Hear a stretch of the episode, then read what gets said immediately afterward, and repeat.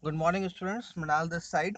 So we have completed with the determiners in three parts, and uh, I hope that uh, you have um, gone through those uh, daily practice sheet DPP and uh, sort out all the questions. And if you have any doubt in those questions and uh, regarding uh, those three parts of lecture, so then uh, you are most welcome to record. um doubt class audio you have to just record your voice and you have to just ask your question in a very simpler manner and then uh, i will listen to your those uh, questions in the audio form and then i will address you okay now uh, we are starting with the literature chapter so now we have to start with the first flight हम लोग first flight से start करेंगे with the first chapter letter to god okay Now uh, before starting this chapter a letter to god this is the first chapter of the first flight we need to understand uh, one more thing. कि finally uh, actually हम जब in the month of March क्योंकि अब मेरे को लग रहा है कि टू थाउज़ेंड ट्वेंटी वन में एग्ज़ाम्स आपके बोर्ड के थोड़े लेट स्टार्ट होंगे ड्यू टू कोविड नाइन्टीन तो इस बार फेब में नहीं आई थिंक इस बार मार्च में एग्ज़ाम स्टार्ट होंगे आपके. सो so, पूरे साल जो आप मेहनत करते हैं पूरे साल जो आप एक रिकॉलिंग करते हैं लर्निंग करते हैं प्रैक्टिस करते हैं उसमें आपको ऑब्जेक्टिव पता होना चाहिए कि what kind of training are you getting और मैं ये बात आपसे पहले ही क्यों बोल रहा हूँ? Because it is very much essential to understand in very initial phases later on जब मैं आपको समझाऊँगा तो मे भी हो सकता है कि कुछ चीज़ें आपके हाथ में ना रहें। सो so, सपोज़ अगर हम फ़र्स्ट फ़्लाइट की बात करें या फिर फुटप्रिंट विदाउट बात करें ये दो बुक्स हैं आपके पास okay so what is my idea और मैं क्यों आपसे ये uh, बात करना चाह रहा हूँ मैं आपसे? Listen whenever you are reading any chapter चाहे वो फ़र्स्ट फ़्लाइट का हो चाहे वो फुटप्रिंट्स का हो चाहे वो कोई पोइट्री हो चाहे वो कोई चैप्टर हो आपके पास टू दो तरह के क्वेश्चन आएँगे। बोर्ड एग्ज़ाम में सेक्शन सी में। एक तो होगा जो आपके पास आएगा एस्टेक्ट बेस्ड क्वेश्चन जिसमें एक पोइट्री होगा और एक आपके पास चॉइस में होगा कि कोई भी चैप्टर का uh, एक स्टैंडा या एक पैराग्राफ होगा। So you have to do any one of it इधर you can go for the poetry section तो भी आपके पास तीन ऑब्जेक्टिव uh, आएँगे क्वेश्चंस uh, और चाहे आप uh, किसी चैप्टर का स्टैंडा ले लें तब भी आपके पास आएगा। नाउ टू टू मार्क्स वाले जो क्वेश्चंस आते हैं ओके okay. और जिसे हम शॉर्ट आंसर क्वेश्चंस कहते हैं अब देखिए उसके लॉजिक पीछे क्या है टू मार्क्स के लिए कि one marks is for the content and one marks is for the expression आप बोलेंगे सर कंटेंट और एक्सप्रेशन से हमें uh, क्या समझना चाहिए? सो so, जब भी आप कोई आंसर लिखते हैं so one marks is for the content content means कि whatever has been asked in the question जो भी क्वेश्चन में पूछा गया है, उसमें एक मार्क कंटेंट के लिए it mean that you have to mention two points आपको उस चैप्टर से दो पॉइंट आपको रेलिवेंट दो पॉइंट आपको उसमें आंसर को जस्टिफाई करने के लिए लिखना पड़ेगा। Two facts two valuable points आप उसे दो फैक्ट्स कह सकते हैं, दो वैल्यूबल पॉइंट कह सकते हैं, मैं उसे वैल्यूबल पॉइंट कहता हूँ। और जनरल उसे वैल्यूबल पॉइंट्स कहते हैं। जैसे ही आप दो वैल्यूबल पॉइंट्स आप उसमें मेंशन कर देंगे जो कि सीबीएसई e जो बुक है एनसीईआरटी e जो बुक है उसमें उसमें से ही होना चाहिए। ठीक है? इसी कहते हैं रिकॉलिंग इसलिए हम क्यों कहते हैं कि चैप्टर आपको बहुत क्लियर हो आ, होना चाहिए। जो मेन इंपॉर्टेंट पॉइंट्स हैं इंसिडेंट्स हैं वो आपको लर्न होने चाहिए। So that you can recall all the things from the chapter ठीक है? तो जैसे ही आप दो पॉइंट मेंशन कर लेंगे, आपको एक मार्क मिल जाएगा बोर्ड एग्ज़ाम में। अब एक मार्क्स किसके लिए है? एक्सप्रेशन के लिए है। वो कैसे मिलेगा? That we have to frame simple sentences, not very complicated one. Simple sentences बनाओ, that should be grammatically correct और sequence wise होनी चाहिए। मतलब कौन सा इवेंट पहले हुआ था, फिर सेकेंड इवेंट फिर third event so your sequence your structure of sentence and your expression it mean the grammatical way also तो उसमें ये सारा एक्सप्रेशन का आपका एक मार्क मिल जाएगा। अगर तीनों में से कुछ एक गड़बड़ हुआ तो again you will lose half marks for it. तो इसलिए बिल्कुल सेशन के इनिशियल फेजेस में ही in the very first month I am making very clear कि whatever chapters you are reading चाहे वो पोइट्री है, चाहे वो आपके लिटरेचर के चैप्टर्स हैं आप उनको ऐसे पढ़ें कि एक एक लाइन आपके इम्प्रिंट हो जाए। एक एक लाइन क्रिस्टल क्लियर हो एक एक लाइन आपको लर्न हो। इंपॉर्टेंट फैक्ट्स एंड फिगर्स आपको लर्न होने चाहिए। क्योंकि लेटर ऑन आप देखेंगे कुछ कुछ चैप्टर आएँगे जहाँ पे बहुत फैक्ट्स एंड फिगर्स होंगे। The making of a scientist Nelson Mandela ठीक है? तो वहाँ पे तो इतने फैक्ट्स हैं कि आपको लर्न करना ही प, आपको पड़ेगा। और वो अगर टू टू मार्क्स में आ गए तो मतलब बहुत प्रॉब्लम हो, हो जाती है कि आप अपने मन से फिर आंसर बना के देते हो। तो मार्क्स तो तब भी मिल जाएँगे लेकिन हाफ़ हाफ़ मार्क्स आप रिट हो जाएँगे तो out of two you will get one marks okay so इसके ऊपर हम बाद में और भी डिस्कशन करेंगे. So right now we are going to start with the chapter letter to God okay by G L Fuentes actually gl fuentes was a mexican uh, novelist. He was a uh, poet and journalist. तो वो एक journalist भी थे. पत्रकार भी थे, वो एक पोइट भी थे, वो एक नॉवलिस्ट भी थे। नॉवेल्स उन्होंने बहुत सारे लिखे हैं पोइट्री उन्होंने बहुत सारी लिखी है और वो न्यूज़पेपर के लिए जर्नलिज्म का भी काम करते थे। सो नवंबर 17 1897 उनका बर्थ हुआ था एंड दिसंबर 10 1966 उनका मैक्सिको मैक्सिको में ही उनका ही पास अवे सो ये उनका एक टाइम फ्रेम था November 17 1897 to December 10 1966 so he was a Mexican novelist poet and journalist अच्छा एक इंसिडेंट है कि uh, जो लेटर टू गॉड से हम जोड़ के देख सकते हैं अगर हम उनका बैकग्राउंड देखें तो कि in his childhood most of the time he spent his time with his father in his general store तो वो अपने फादर के साथ उनके जनरल स्टोर में ही काफ़ी सारा टाइम स्पेंड करते थे। And at that time he spend a lot of time with the labours with the other workers who work in the field, farmers, labours, farmers and Indians also तो उस जमाने में Indians भी Mexico में थे। तो उन्होंने काफ़ी सारे इंडियन फार्मर्स से, इंडियन लेबर्स से उनका इंट्रैक्शन होता था, उनकी लाइफ को उन्होंने बहुत ऑब्ज़र्व किया। तो एक जो डीप इंसाइट था उनके अंदर, उनके ऑब्जर्वेशन लेके उन्होंने इस बहुत सारे अपने पोइट्री में, बहुत सारे अपने नॉवेल्स में, बहुत सारे अपने जर्नल्स में और इवन क्या लेटर टू गॉड में भी उनको एक डिपिक्ट किया है। और in the initial phases he was not successful in writing poetry तो और नॉवेल्स तो नॉवेल्स और पोइट्री में शुरुआत के दौर में उन्हें बहुत ज़्यादा अच्छी खासी कामयाबी नहीं मिली। सो so, देन uh, उन्होंने क्या किया कि उन्होंने अपने रेवोल्यूशन uh, के कुछ एक्सपीरियंसेस लिखे। तो मैक्सिकन uh, जो रेवोल्यूशंस होते थे तो उ, उन्होंने उनके ऊपर नॉवेल्स लिखने स्टार्ट किए।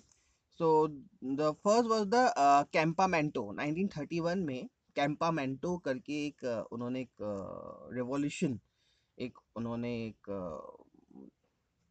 नॉवल बेस्ड आर्टिकल उन्होंने लिखा जो बहुत सक्सेसफुल रहा, जिसका इंग्लिश वर्जन था इंकैम्पमेंट तो इंकैम्पमेंट या कैंपेंटो 1931 में रिलीज़ हुआ था। उन, उनसे उनको बहुत एक, सफलता मिली and he got a huge success तो वो रेवोल्यूशन बेस्ड नॉवेल्स लिखते थे। तो दैट इज़ वाई उनको एक ग्रेट नॉवलिस्ट कहा गया है। तो मैक्सिकन जो रेवोल्यूशंस होते थे उनको वो करते थे। शुरुआती दौर में उनको इतनी सफलता हा, हासिल नहीं हुई थी। But in his later part of life he was a great writer on the revolution Mexican revolution तो ये थो, uh, थोड़ा सा जी एल फिल्टर्स के बारे में है। आप विकीपीडिया uh, या फिर ब्रिटानिका में जाके और थोड़ा सा उनको रिसर्च कर सकते हैं। गूगल uh, कर सकते हैं, देख सकते हैं कि उनकी स्कूलिंग कहाँ से हुई, उनके पेरेंटिंग कैसी हुई, उनका बैकग्राउंड क्या था। Because it is most important कि आप जब भी कोई चैप्टर पढ़ते हैं तो उनके जो राइटर्स होते हैं, उनके जो पोइट्स होते हैं, उनके बारे में भी आप इंफॉर्मेशन गैदर करें। बोर्ड एग्ज़ाम में कोई पूछता नहीं है but for your own understanding for your own knowledge आपको पता होना चाहिए। Okay now the very first page before you read तो आ, मैंने आपको सॉफ्ट कॉपी प्रोवाइड कराई है in the form of PDF so procedure वही रहेगा जो डिटर्मिनल में था that you have to open that open that PDF in your laptop in your mobiles in front of you and just put on the headphone और आप मेरी explanation मेरे वॉइस में सुनेंगे। ना you can also hold one pencil in your hand ये मैं recommend करूँगा। तो जब भी आपको लगता है कोई मीनिंग या कुछ लिखना है तो आप हाथों हाथ वहाँ पे या तो किसी कॉपी में लिख लेंगे या फिर किसी पीस ऑफ़ पेज में लिख लेंगे या बुक में कहीं पे छोटा छोटा कहीं पे अगर इफ़ देर स्पेस तो you can write it down so before you read they say faith can move mountains but what should we put our faith in this is the question the story delicately poses तो तो कहते हैं कि लोग बाग कहते थे कि जो फेथ होता है, जो बिलीव होता है, उससे तो हम पहाड़ों को भी हिला सकते हैं। अपने विश्वास से हम पहाड़ों को भी हिला सकते हैं। But what should we put our faith in लेकिन एक जो क्वेश्चन है, जिसको इस चैप्टर के थ्रू हमें डेलिकेटली प्रोजेस किया गया है, जो बहुत ही सेंसिटिव वे में हमें पास ऑन किया गया है, एक क्वेश्चन जो हमें ट्रांसफॉर्म किया गया है नरेट किया गया है ऑथर जीएल फ्यूंटस से कि वो जो but what should we put our faith in लेकिन हम आखिरकार वो जो विश्वास है, वो रखे किस पे? वो जो विश्वास है, वो जो फेथ है, हम किस पे रखें? तो लेंचो इज़ अ फार्मर एक लेंचो एक किसान की कहानी है who writes a letter to God उसने एक बार एक लेटर लिखा गॉड को। When his crops are ruined जब उसकी फ़सलें बर्बाद हो गई। Asking for a hundred pesos और for the compensation what he did कि उसने कहा कि आप मुझे कंपनसेट कीजिए क्योंकि भी ये तो एक नेचुरल डिजास्टर है, मेरे सारे क्रॉप्स खराब हो गए, बर्बाद हो गए तो आप मुझे हंड्रेड पैसोज दीजिए। पैसोज जो हैं, वो एक मैक्सिकन आपकी मतलब करेंसी है। Does Lencho's letter reach God क्या वो जो लेटर था, वो भगवान तक पहुँचता है? Does God send him the money क्या भगवान उसे हंड्रेड पैसों देते हैं? Think what are answers to these question would be तो आपको थोड़ा सा ब्रेन करना पड़ेगा, सोचना पड़ेगा कि इन सब के आंसर्स क्या हो सकते हैं। And guess how the story continues और थोड़ा सा गेस भी करेंगे कि आगे चल के कहानी का क्या रूप होता है, क्या क्लाइमेक्स दिखता है, क्या प्लॉटिंग आती है इसके ऊपर। Before you begin to read it अच्छा इस कहानी को पढ़ने से पहले एक्चुअली यहाँ पे एक एक्टिविटी दी हुई है, जो आप लोग अपने लेवल पर करेंगे बट मैं आपको ये समझा देता हूँ क्या है। क्योंकि लेटर हमें यहाँ पे दिखेगा कि इस चैप्टर में पोस्ट ऑफ़िस आएगा पोस्ट मास्टर आएगा, उनके एम्प्लॉयज़ आएँगे, मनी ऑर्डर होता है, लेटर होता है तो ये सारी चीज़ें जो है, वो एक पोस्ट ऑफ़िस जैसे इंस्टीट्यूशन से हमें लिंक करता है। मनी ऑर्डर जो एक फाइनेंशियल इंस्ट्रूमेंट है पैसे भेजने का और पैसे रिसीव करने का तो वो भी हमें यहाँ पे देखने को मिलेगा। तो एन में जितने भी चैप्टर्स होते हैं उसमें कुछ ना कुछ आपको लर्निंग करने को हमेशा मिलती है। तो यहाँ पे आप देख सकते हैं। अच्छा एक और बात है क्योंकि in this twenty first century मुझे पता है कि आप बच्चे लोग कभी पोस्ट ऑफ़िस तो गए नहीं होंगे। और गए भी होंगे तो बहुत कम बच्चे गए होंगे पोस्ट ऑफ़िस और वो भी उस लेवल पे कि आपने अपना खुद का कोई पर्सनल काम किया हो या पेरेंट्स के साथ आप कभी गए हो। सो so, मैं आपको एक एडवाइस करना चाहूँगा कि जब भी आपको टाइम मिले तो अभी तो खैर हम कहीं जा नहीं रहे हैं। Due to the national lockdown but future में जब भी आपको टाइम मिले और टाइम नहीं मिले तो टाइम निकाल के जाना और पोस्ट ऑफ़िस विज़िट करना। Okay okay? और कोई एक छोटी सी एक्टिविटी भी करके आना पोस्ट ऑफ़िस में। कुछ नहीं तो एक लेटर ही पोस्ट करके आना या अपने फ्रेंड को मनी ऑर्डर देना या कुछ भी ऐसा करके आना, ठीक है? कोई सिंपल सा, कोई फॉर्म फिल करके आना है, ठीक है? कुछ नहीं तो पोस्ट कार्ड ही मतलब कर देना। तो आपको पोस्ट ऑफ़िस का एक एक एनवायरनमेंट एक सराउंडिंग दिखेगा दिखेगा कि वो, वो आज भी पोस्ट ऑफ़िस कैसे काम करते हैं और पोस्ट ऑफ़िस एक बहुत ही बहुत ही एक one of the oldest institution of our country not of our country in our world पूरे वर्ल्ड में जो कि एक फॉर्मल और इनफॉर्मल दोनों ही तरह की कम्युनिकेशन को करता था।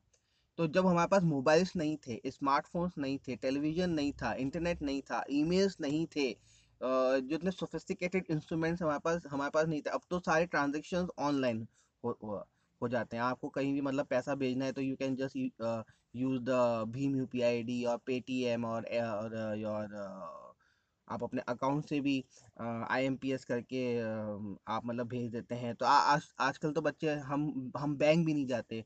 हमने कभी बैंक की शक्ल भी नहीं देखे हैं। और पोस्ट ऑफ़िस तो बहुत दूर की बात है। सो पोस्ट ऑफ़िस आप लोग जाएँगे और देखेंगे कि पोस्ट ऑफ़िस में कैसे काम होता है। तो एक एक्टिविटी आप लोगों को दी गई है। One of the cheapest ways to send money to someone is through the post office तो सबसे चीपेस्ट जो एक तरीका है किसी को पैसे भेजने का, वो पोस्ट ऑफ़िस के द्वारा होता है। हैव यू एवर सेंड और receive money in this way क्या आपने कभी इस तरह से पैसे भेजे हैं या फिर आपने कभी रिसीव किए हैं?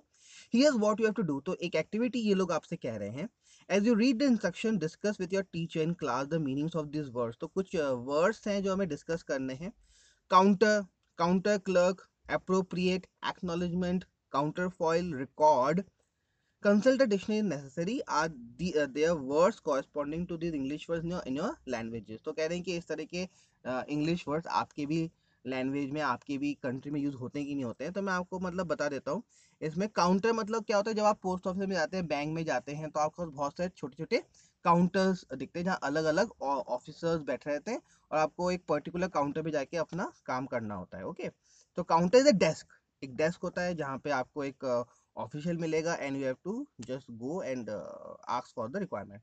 Counter clerk clerk मतलब कोई भी जो एक ऑफिशियल है जो एक हम कहते हैं हिंदी में बाबू तो वो आपको मिलता है हर काउंटर में। अप्रोप्रिएट मीन्स कि आपका जो काम है उसी के रिगार्डिंग एक्नोलेजमेंट मतलब होता है प्राप्त करना मतलब क्या है जो चीज़ आपको मिल गई फिर आप उसे एक्नोलेज करते हो कन्फर्मेशन दे, देते हो। जैसे आप लोग रोज कर रहे हो ना after going through my lecture done करके लिख देते हो कि सर डन तो वो होता है एक्नोलेजमेंट कि मैंने कर लिया मैंने प्राप्त कर लिया रिसीव कर लिया। I have done counter foil record counter foil का मतलब क्या होता है कि जब आप कोई एक्टिविटी करते हो तो उसकी कार्बन कॉपी भी आपके पास होती है एक रिकॉर्ड के लिए कि हाँ भाई मैंने एक्टिविटी की थी। सो so, ये कह रहे हैं कि inside the post office go to the counter mark money order वो कह रहे हैं कि आप पोस्ट ऑफ़िस में जाएँ और जिस काउंटर में जिस सेक्शन में मनी ऑर्डर वाला सेक्शन हो वहाँ पे आप लोग विज़िट करें। बाय मनी ऑर्डर से एमओ भी कहते हैं शॉर्ट फॉर्म में। बाय पेइंग फिफ्टी पैसे टू द पर्स अब तो क्या पचास पैसे का सिक्का नहीं आता। To the person behind the counter तो आप पचास पैसे सिक्का देके मनी ऑर्डर खरीद सकते हैं। Fill in the appropriate box in the form और जो उसमें भी उसमें बॉक्सेस हैं, उसको ब्लॉक लेटर्स में भरें। देखिए बच्चों को पहले के ज़माने में मुझे याद है कि बैंक्स और पोस्ट ऑफ़िस जाने के लिए हम इतना क्यों कहते थे? क्योंकि जब आप बैंक्स और पोस्ट ऑफ़िस जाते हो, किसी भी तरह का छोटा मोटा फॉर्म भी लेते हो तो आपको अपने आप भरना होता है। No one will assist you over there तो जब आप फॉर्म भरते हो ब्लॉक लेटर्स में फॉर्म भरते हो तो उसमें गलती करते हो। पहली बार में तो कोई सही मतलब भरेगा नहीं, या तो कुछ भूल जाएगा, या फिर वो गलत जगह भर देगा। तो ये फॉर्म भरना भी एक बहुत बड़ी कला है।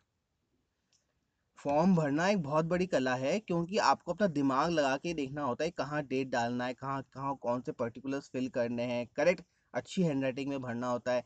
तो फिलिंग ऑफ़ फॉर्म भी आपके एनालिटिकल माइंड को, आपके प्रेजेंस को अलर्टनेस अलर्टनेस को, आपकी नॉलेज को शो करता है। तो आपको मतलब फॉर्म भरना है। Pay the counter clerk the amount of money to be sent along with the charges तो वो जो चार्ज होता है एमओ का, वो प्लस जितने भी पैसे सपोज़ मेरे को सौ रुपये भेजने हैं, दो सौ भेजने हैं, और suppose I I need to send five hundred rupees to my relative friend और फैमिली मेंबर्स तो वो भी आपको देना है। Take back the MO acknowledgement counter foil for your record और अपने रिकॉर्ड के लिए वहाँ का जो क्लर्क है, बाबू है, वो आपको एक और रिसिप्ट देगा कि भाई एक कार्बन कॉपी की तरह कि भाई एक एक्नोलेजमेंट कि हाँ भाई आपने पैसे भेजे थे अपने रिकॉर्ड के लिए, कल को अगर पैसे सही टाइम पे नहीं जाते हैं तो आप वो काउंटर फॉल दिखा के बाद में इंक्वायरी भी कर सकते हैं स्टेटस भी जान सकते हैं। Now page number two fill out the money order from given below using the clues the follow the form अब देखिए ये आप लोग अपने आप करेंगे, ठीक है? इसमें बहुत ज़्यादा डिटेल डिस्कशन नहीं होगा। और on the next page number three now complete the following statements इसमें वन टू थ्री फोर चार फिल इन द ब्लैंक्स हैं और ये आपको भरना है। उससे पहले आप ये फॉर्म मतलब आ, भर लेंगे। ठीक है तो आप देखिए इसको थोड़ा सा मैं आपको समझा देता हूँ in the page number two उसमें देखिए इंडिया पोस्ट लिखा हुआ है department of post India money order पचास पैसे का एमओ का फॉर्म है। फॉर्म पचास पैसे का है। आप तो जो मतलब पैसे भेजोगे that is the another thing pay rupees suppose मैं किसी को वन थाउज़ेंड रुपीज़ पे कर रहा हूँ तो मैं यहाँ पे लिख दूँगा one thousand rupees only to किसको आप मतलब भेज रहे हैं? Your parents your family members और योर फ्रेंड्स उसका रुपीज़ यहाँ पे नीचे जो बॉक्स है, यहाँ पे न्यूमेरिकल्स में आएगा और ऊपर आपका वर्ड्स में आएगा. पिन कोड नंबर जिस भी सिटी में वो जा रहा है, नीचे आप अपना साइन करेंगे और यहाँ पे डेट पुट करेंगे. फिर देखिए यहाँ पे आपके लेफ़्ट हैंड साइड में देखिए यहाँ पे थोड़ा सा वर्टिकल में लिखा है फॉर ऑफिशियल यूज़ ओनली मतलब क्या है, यहाँ पे एक ऐसा सेगमेंट था ना कि आप काउंटर में जाके वहाँ पे क्लर्क मिलेगा, आप पचास पैसे देंगे, फिर आपको एमओ का एक वो फॉर्म मिलेगा you have to fill the form फिर आप वापस उस क्लर्क को देंगे तो ये वो वाला सेक्शन यहाँ पे स्टार्ट हो गया है, वो अपना एक एमओ नंबर पुट करेंगे, ये आप नहीं करेंगे, ये वो करेगा, वो जो क्लर्क है ना, वो करेगा, वो उसमें डेट डालेगा, उसमें रुपीज़ मतलब चेक करेगा ठीक है? फिर आप यहाँ पे देखिए कंबाइंड ऑबलोंग स्टैम्प वो एक रेवेन्यू स्टैम्प यहाँ पे लगाएगा जो बॉक्स गिवन है।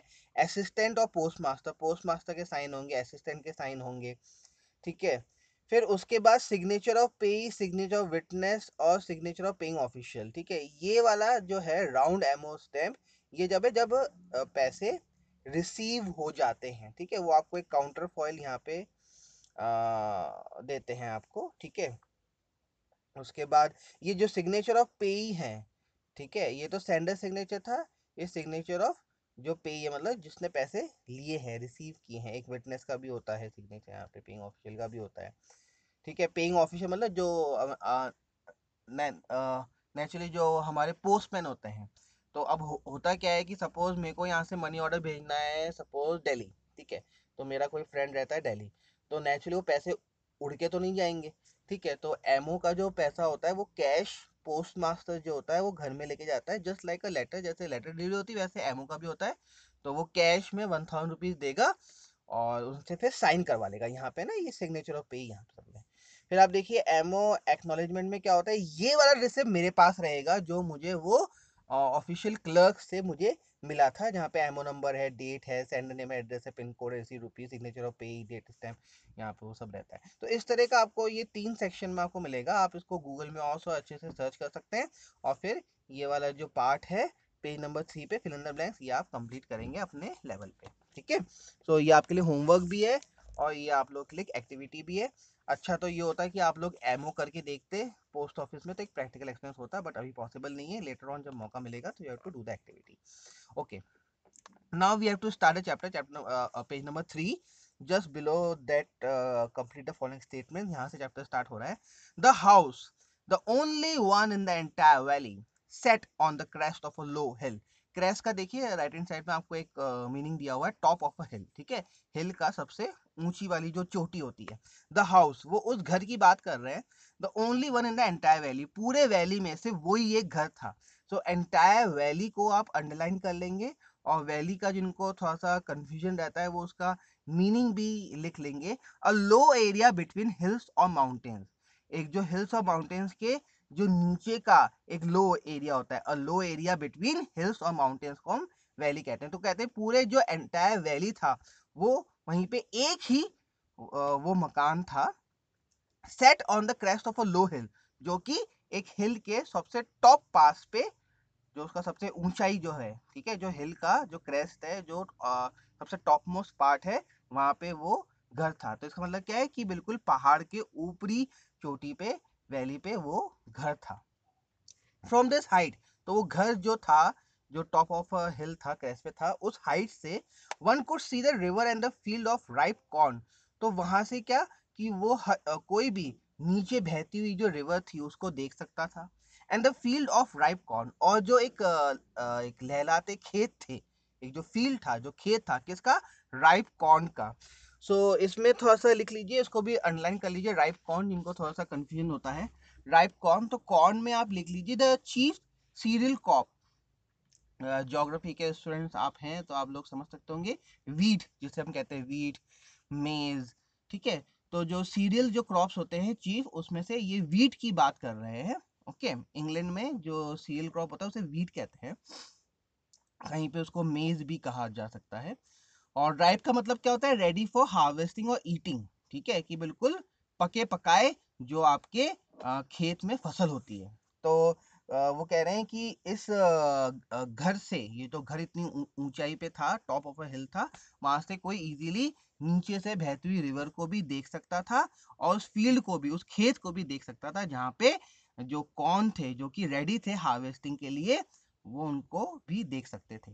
Dotted with the flowers that always promise the good harvest अच्छा जो जो सीरियल क्रॉप्स होते हैं तो उनके ऊपर येलो कलर के जो मतलब फ्लावर्स होते हैं, कभी येलो कलर के होते हैं, कभी कोई दूसरे कलर के होते हैं तो फ्लावर्स भी होते हैं, डॉटेड भी जो स्प्रेड किए हुए मतलब वो जो फ़सल के ऊपर जो फ्लावर्स मतलब लगे होते हैं तो वो हमेशा यही साइन शो करते थे कि बहुत अच्छी हार्वेस्टिंग होने वाली है। The only thing that the earth needed was a downpour अभी अर्थ का मतलब पूरे अर्थ की बात नहीं कर रहा है, वो सिर्फ़ एक वो एग्रीकल्चर खेत की बात कर रहे हैं। तो जिससे एक चीज़ की रिक्वायरमेंट थी उस खेत को, जिसमें वो राइप कॉर्न लगे हुए थे, उसमें डॉटेड फ्लावर्स थे, जो ये प्रॉमिस कर रहे थे कि अच्छी फ़सल इस बार होगी, उसको बस एक डाउनपोर की रिक्वायरमेंट थी। डाउनपोर मीन्स नाउन है downpour is a noun okay और इसका मीन्स है हैवी फॉल ऑफ़ रेन की एक बहुत ही अच्छी बरसात की रिक्वायरमेंट थी a heavy fall of rain और एटलीस्ट अ शार अगर बहुत अच्छी बरसात नहीं तो थोड़ी बहुत छोटी मोटी बरसात से भी काम चल जाता। थ्रू आउट द मॉर्निंग पूरी सुबह जो लेंचो था this is the name of a farmer जो मेन हमारा कैरेक्टर है Lencho Lencho is a farmer जिसका ये घर है वैली के ऊपर क्रेस्ट के ऊपर, ठीक है? So throughout the morning सारी सुबह लेंचो जो था who knew his fields intimately जो अपने फील्ड्स को बहुत अच्छे से जानता था। हैड डन नथिंग उसने कुछ नहीं किया। As but see the sky to the north बस वो बैठे बैठे खड़े खड़े वो आसमान की तरफ़ देख रहा था नॉर्थ ईस्ट दिशा की तरफ़। क्यों? क्योंकि वहाँ वहाँ से ही क्लाउड्स का फॉर्मेशन हो रहा था, बादल आ रहे थे और वो देख रहा था कि अब बादल आ जाएँगे, मेरे जो खेत जो बिल्कुल रेडी हैं हार्वेस्टिंग के लिए, अब बस उनमें एक अच्छी सी मूसलाधार, अच्छी बारिश हो जाएगी और मुझे बहुत अच्छे फ़सल मिल जाएँगे।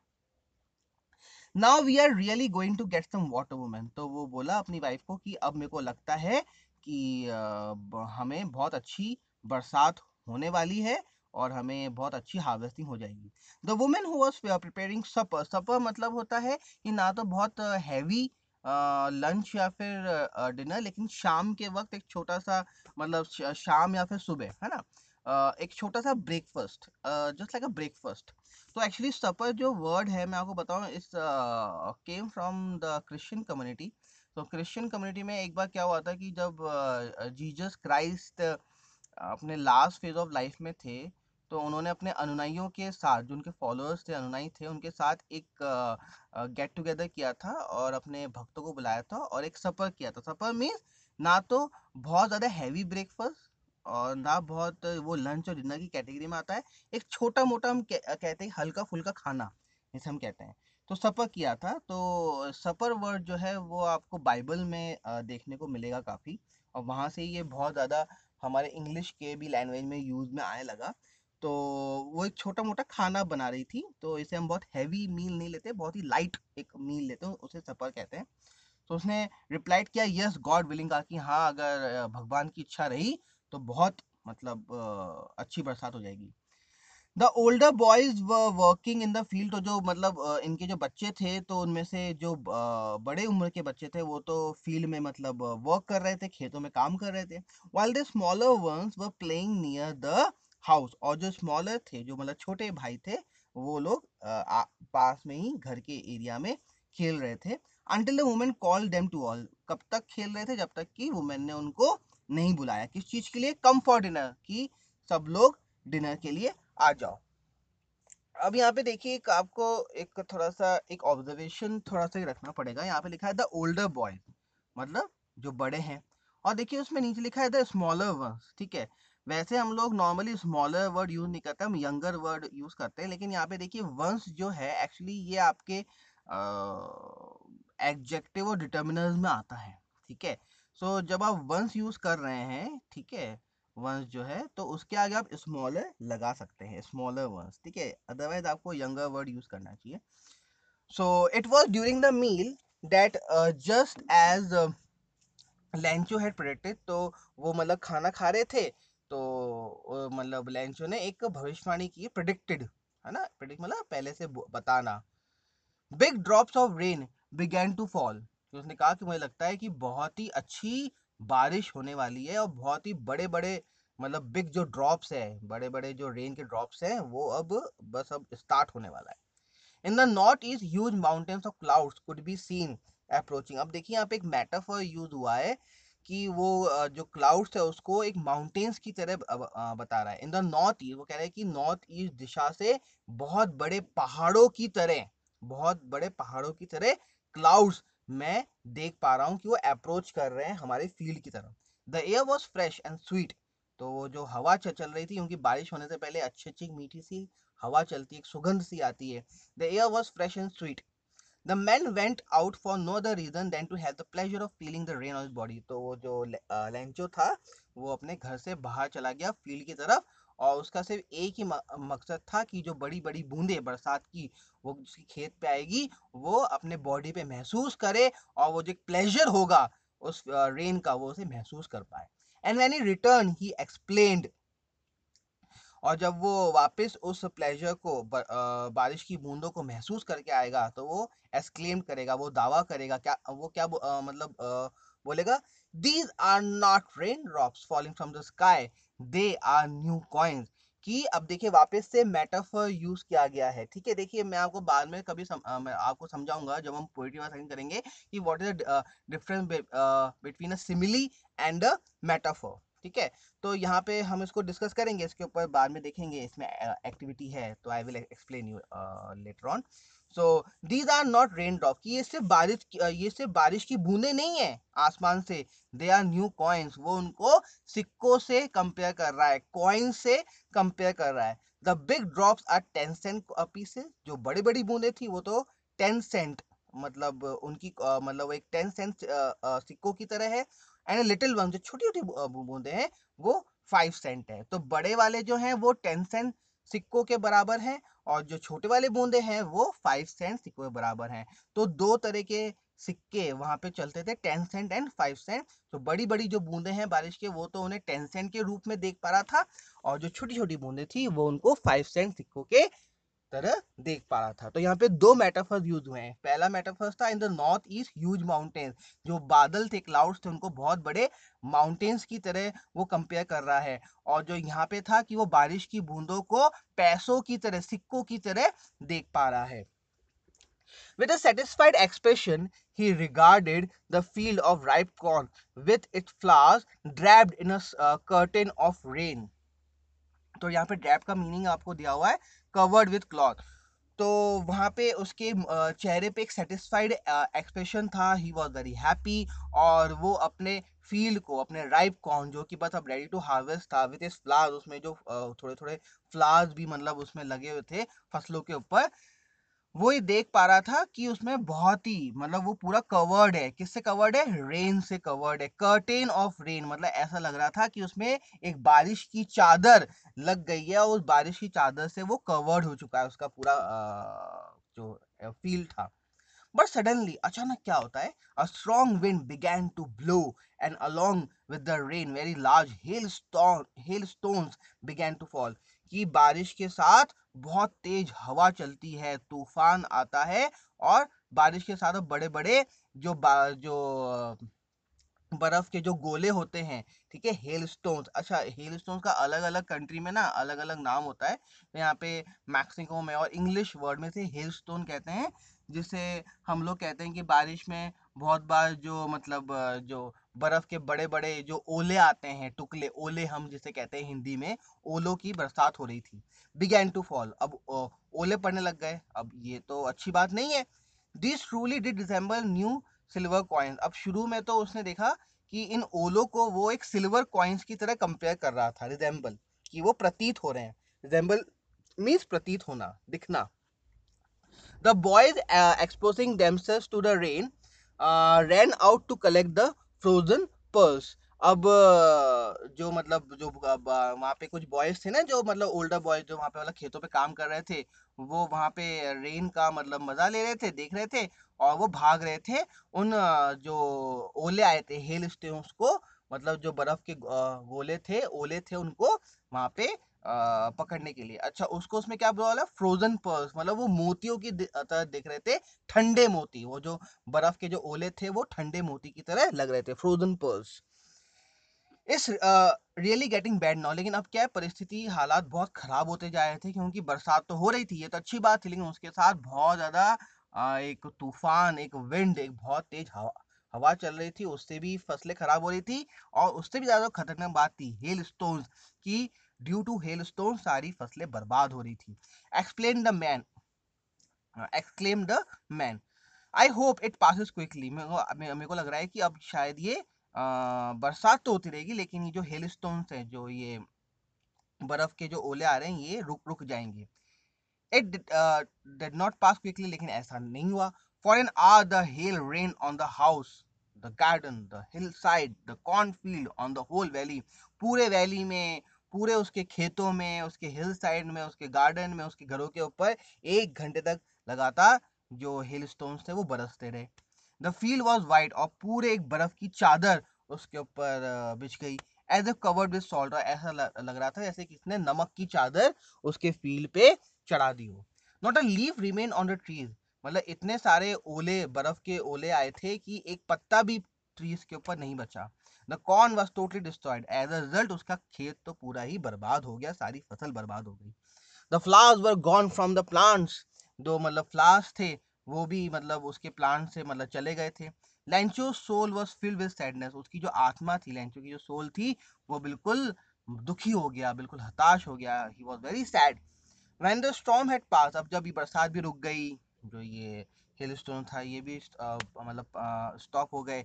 He stood in the middle of the field वो खेतों के बिल्कुल बीचों बीच खड़ा रहा एंड सेट टू सन उन्होंने अपने बेटों से कहा a plague of locust would has left more than this अब देखिए आपके राइट हैंड साइड में लॉकस्ट आपके मीनिंग दिया हुआ है। Insects which fly in big swarms groups and destroy crops swarm means group अच्छा मैं आपको बत, आ, मतलब बता दूँ इसमें आप कहीं पे आ, लिख लीजिए। प्लेग का मतलब है जो ऑक्सफोर्ड डिक्शनरी का एग्जैक्ट मीनिंग है।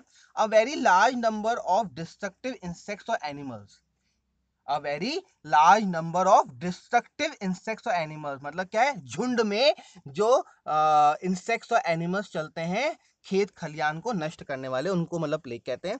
और लॉकस्ट जो है, उसका भी आप लिख लीजिए कि एक्चुअली ये ग्रास हॉपर होता है it's just a grasshopper जो कि फ़सलों को बर्बाद करने का काम करते हैं, ग्रुप में चलते हैं, लिख लीजिए। अ, लार्ज ट्रॉपिकल, कहीं पे पेंसिल से नोट डाउन कर लीजिए। A, large tropical grasshopper which migrates in vast swarms eating and destroying the vegetation in a area किसी भी वेजिटेशन एरिया में वो लोग घुस जाते हैं और वो झुंड में आते हैं और एक लास्ट ट्रॉपिकल ग्रास हॉपर होते हैं और मैंने उसकी एक बहुत अच्छा सा एक पिक भी आपको मैंने भेजा है। तो एक तो आपके पास पीडीएफ आएगा जिसमें की पॉइंट्स हैं आपके पास, ठीक है? एक चैप्टर का स्कैन कॉपी मतलब भेजा है और एक मैंने डिक्शनरी से मैंने पिक उठाया है कि लॉकर्स दिखने में कैसे होते हैं तो आपको एक अच्छा आइडिया हो जाएगा। एक ट्रॉपिकल ग्रास हॉपर्स होते हैं एक्चुअली ये लोग। तो इसने ये कहा कि इससे अच्छा तो अगर लॉकस जो ग्रास हॉपर अगर उसका झुंड भी आता मेरे फ़सलों को बर्बाद करने के लिए वो इससे ज़्यादा नुकसान नहीं करते वो भी मेरे खेतों को थोड़ा बहुत छोड़ के चले जाते तो मैं उन फ़सलों को बेच के भी आ, पूरे साल की आमदनी कर सकता था। लेकिन ये जो हेल स्टोन्स आए इसने तो पूरे फ़सल ही पूरी खेती बर्बाद कर दी। इससे ज़्यादा तो वो जो इंसेक्ट्स आते हैं ग्रास हॉपर आते हैं वो मेरे लिए ज़्यादा छोड़ के जाते हैं। तो कंपेयर कर रहे हैं नुकसान होने का। The hail has left nothing. तो वो जो हेल स्टोन्स आए थे उन्होंने कुछ बाकी नहीं छोड़ा था। This year we will have no corn. तो वो लेंचो अपने बेटों से कह रहा है कि इस साल हमें कोई भी फ़सल नहीं हुई सारी मेहनत खराब हो गई हम कुछ बेच नहीं पाएँगे। That night was a sorrowful one बहुत ही एक आ, उनके लिए एक दर्दनाक वो रात थी। All our work for nothing हमने पूरे साल मेहनत की और हमें कुछ भी नहीं मिला। There there is no one who can help us अब हमारी कोई मदद नहीं कर पाएगा। We will go hungry this year इस साल हमें भूखा ही रहना पड़ेगा। इस साल हमें कोई फ़सल नहीं हुई। हम मार्केट में कोई भी फ़सल बेच के नहीं जा पाएँगे और हमें कोई भी आमदनी या रेवेन्यू अर्न नहीं होगी। Now on page number five there some oral comprehension check तो ये हम कल करेंगे। And we will do the remaining part of the chapter as well छोटा सा एक चैप्टर है। फिर हम क्वेश्चन आंसर्स करेंगे और कुछ जिसमें एक्टिविटीज़ पीछे दी हुई हैं लैंग्वेज चेक और बाकी जो है। सो आई होप कि आप लोगों को चैप्टर समझ में आ गया है। मैंने आपको जो टिपिकल वर्ड्स उसके मीनिंग भी लिखवाए हैं। और नेक्स्ट uh, टाइम से बुक को आप बुक के ऊपर कुछ ना लिखें। And the recommendation from my side is that you take a rough copy also उसमें आप लोग जो ये वर्ड्स होते हैं जिसके मीनिंग बुक में नहीं दिए हुए हैं मैं अलग से डिक्शनरी से आपको ढूंढ के मैं आपको मतलब बता रहा हूँ। वो आप उसमें उसमें लिखते जाएँगे। so bye um, and a good day ahead. Thank you.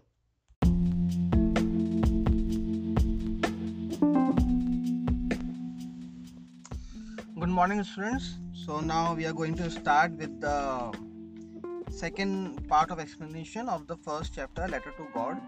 So yesterday we have uh, gone through the first part and uh, before you read and the activity of the money order i hope that you have uh, done this in your book and also that page number uh, 3 till page number 4 till page number 5 we have completed और oral comprehension check हमारा pending uh, था and what we have seen that the central character was Lencho Lencho एक farmer uh, है और हमने देखा कि एक uh, उसका एक जो वैली है ठीक है तो इस वैली के ऊपर एक हाउस है तो जो पेज नंबर थ्री है, उसमें कुछ कुछ आपको जो चीज़ें हैं you have to learn the exact thing from the N और उसके बाद हमने देखा कि जो हेल स्टोन्स आए थे सो सारे क्रॉप्स उसके खराब हो गए थे। तो now the oral combination check ये जो क्वेश्चन आंसर है, या, ये आप अपने कॉपी में नहीं करेंगे we have to only do the question answer जो आपके पेज नंबर सेवन में है थिंकिंग अबाउट द टेक्स्ट और ये भी मैं आपको पीडीएफ में ही इसके आंसर प्रोवाइड करूँगा। आपको सिर्फ़ पीडीएफ से देख के क्वेश्चन आंसर नोट डाउन करना है। अपने मन से नहीं लिखेंगे या फिर मैं ऑडियो में डिक्टेट नहीं कर, करवाऊँगा जैसे कि हम क्लास में करते हैं। What I will do that I will provide all the answers of page number seven thinking about the text में जो हमारे पास I think one two three four five six six जो आ, हमारे पास जो क्वेश्चन है इसके मैं आंसर्स आपको दूँगा और इसके अलावा कुछ इंपॉर्टेंट क्वेश्चन आंसर्स भी आपको पीडीएफ में दूँगा। बस वही question answers you have to do in your fair notebook okay now oral combination check what did Lencho hope for Lencho को किस चीज़ की आशा थी? वो किस चीज़ का होप लिए बैठा था? कि Lencho saw the sky toward the north east and hope for a downpour or at least a shower okay so he was just made a hope regarding a downpour and regarding at least a shower और जो उसके ready to use जो उसके next to हावे उसके ripe उसके जो crops थे, कि उसको एक थोड़ी सी मतलब एक डाउन पोर चाहिए थी, एक रेनफॉल चाहिए था so that he can just go on with the harvesting why did Lencho say the rain drops were like new coins अब देखिए यहाँ पे आपको पेज नंबर फोर पे यहाँ पे दिखेगा that these are not rain drops falling from the sky दिखा ना फ़र्स्ट पैराग्राफ में था। और and yesterday I told you कि ये जो सेंटेंस का स्ट्रक्चर है दिस इज़ कॉल्ड मेटाफर देखिए there are two things simile and metaphor simile हम उससे समझ सकते हैं when we are comparing two things simply जैसे एज स्वीट एज या फिर हम ऐसे कह सकते हैं जैसे as brave as a lion suppose मैं आपको एक ही चीज़ से समझाने की कोशिश करता हूँ। सपोज़ मैंने एक सेंटेंस बनाया, जैसे that boy was as as brave as a lion कि वो लायन की तरह ब्रेव था और मैंने जो एक कंजक्शन यूज़ किया एज सो एज जो कंजक्शन होते हैं, ठीक है? तो हम जब कंजक्शन से यूज़ करके, हम जस्ट एज करके हम यूज़ करते हैं तो वो हम करते हैं सिमिली में। मेटाफर क्या होता है? It is the implied part of simile यहाँ पे भी कंपेरिजन होता है, लेकिन एज जस्ट और इस तरह के हम जो कंपेयरिंग जो है, वो हम कंजक्शन यूज़ नहीं करते। जैसे अगर मैं इस सेम सेंटेंस को if I frame like this जैसे he fought as a lion ठीक है? ही फॉट एज अ या फिर हम इसको ऐसे कह, ऐसे कह सकते हैं कि सपोज़ एक एग्जांपल मैं आपको देता हूँ। He fought as a lion ठीक है? और मैं आप एक एग्जांपल और है। He was a lion in the fight अब देखिए दो में बहुत फ़र्क है। He fought as a lion and एक और एग्ज़ाम्पल है। He was a lion in the fight अब देखिए दोनों का मतलब सेम ही है। लेकिन एक में क्या है कि आप एज वर्ड यूज़ करके कंपेरिजन कर रहे हैं और एक में आपने कहा कि वो उस लड़ाई में शेर था। ठीक है, अब नेचुरली वो शेर तो नहीं है, वो भी आप एक कंपेरिजन कर रहे हैं। तो मेटाफोर में क्या होता है कि हम कंजक्शंस नहीं लगाते हैं एज जस्ट, ठीक है? तो और अगर आप इसमें कंजक्शन लगा रहे हो, फिर उसमें कंपेरिजन कर रहे हैं तो वो आपके सिमिली में आ जाएगा। तो ये एक मेटाफर है।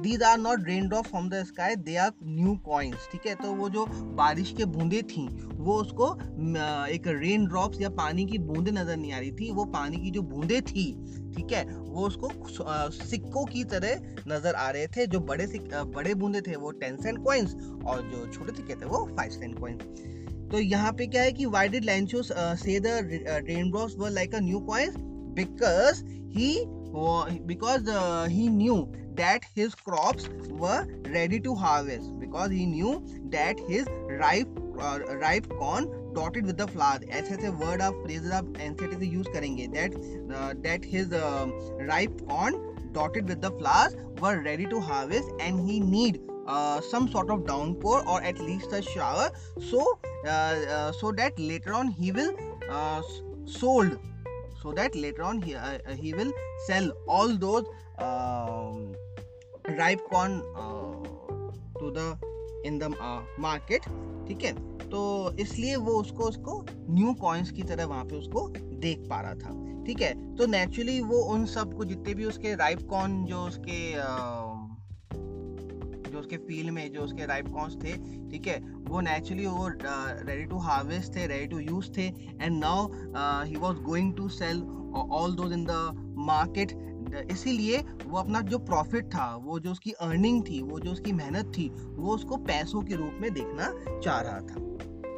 ना question number three how did the rain change what happened to Lencho's field तो ये आप पेज नंबर फोर से, जो उसका सबसे लास्ट पैराग्राफ है ये आप इसमें देख सकते हैं कि but suddenly a strong wind began to blow and along with the rain very large hail stone began to fall ये जो एग्जैक्ट आपके पास सेकंड पैराग्राफ है, इसको आप अपने आंसर में यूज़ कर सकते हैं। And what happened to Lencho's field तो इसमें आप मतलब यहाँ पे जो एक लास्ट लाइन थी the whole the field was was white and is covered with salt है ना?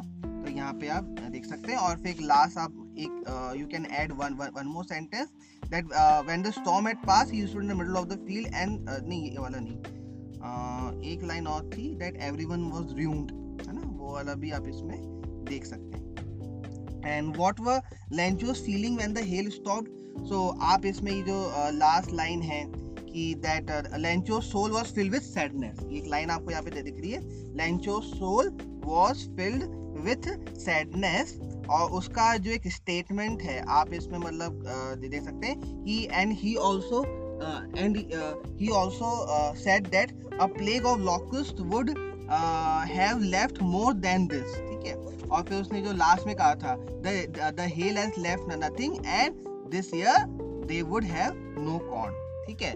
तो इसमें आप मतलब कह सकते हैं, और जो लास्ट लाइन है कि ही तो नेचुरली ये तो सारे डायरेक्ट स्पीच में that we will go hungry this year there no one will help this year will have no corn but जब आप आंसर लिखते हैं स्पेशली टू मार्क्स में तो आपको ये सारे इनडायरेक्ट स्पीच को सॉरी इन सब डायरेक्ट स्पीच को डायरेक्ट नरेशन को आपको इनडायरेक्ट स्पीच में कन्वर्ट करके ही आपको लिखना पड़ेगा। Okay now after this oral comprehension check ये आपको कॉपी में नहीं करना है ठीक है? Now the latter part of explanation page number five और देखिए आपके राइट हैंड साइड में कुछ वर्ड है conscience and inner science of right and rod मतलब जब आपको अंदर से एक अनुभूति होती है आपका एक सेंस होता है और आपको पता लग, लग, लग जाता है कि सही क्या है गलत क्या है। पैसो ये मैंने आपको पहले बताया currency of several Latin American countries बहुत सारे ऐसे लैटिन अमेरिकन कंट्रीज़ थे वहाँ पे यही करेंसी चलती थी और एम मतलब है friendly and pleasant So, but in the hearts of all who lived in that solitary uh, house in the middle of the valley, अच्छा ये किस हाउस की बात हो रही है? ये लेंचो की हाउस की बात हो रही है। सॉलिटरी मतलब होता है आइसोलेटेड अकेला वीरान। तो वो जो एक अकेला सा वीरान सा घर था ठीक है in the middle of the valley there was a single hope help from God तो उनके मन में सिर्फ़ अब एक ही आशा बची थी कोई उन्हें मॉनेटरी रूप में तो हेल्प करेगा नहीं ठीक है। So no one was was present at over there to help Lencho तो एक ही बच के एक ही रास्ता निकलता है कि अब हमें भगवान से ही किसी तरह की मदद मिल सकती don't be so upset even though this seems like a total loss remember no one dies of hunger तो एक ही बात उसके मन में हमेशा उसके जहन में जो रखी गई थी कि भगवान से बढ़ के और कोई हेल्प नहीं हो सकती। जब सब कुछ खत्म हो जाता है तो हमें भगवान के पास जाना चाहिए। तो उसके अंदर एक बहुत सारे, एक डीप थॉट्स उसके छिपे थे। और वो थॉट्स क्या थे? कि डोंट बी सो अपसेट इतना अपसेट होने की, उदास होने की, घबराने की बात नहीं है। Even though this seems like a total loss even की जब उसे लग रहा था कि हर चीज़ खत्म हो चुका है, फ़सलें बर्बाद हो चुकी है now he has nothing to sell in the market कुछ मार्केट में बेचने के लिए है ही नहीं, उसके पास एक भी पैसा नहीं रहेगा। रिमेंबर याद रखो नो वन डायज होगा कोई भी भूख के कारण नहीं मरता है। तो ये कुछ ऐसी पॉजिटिव चीज़ें थी पॉजिटिव होप्स थी, आशाएँ थी, जो बचपन से उसको सिखाई गई थी, बताई गई थी भगवान के बारे में।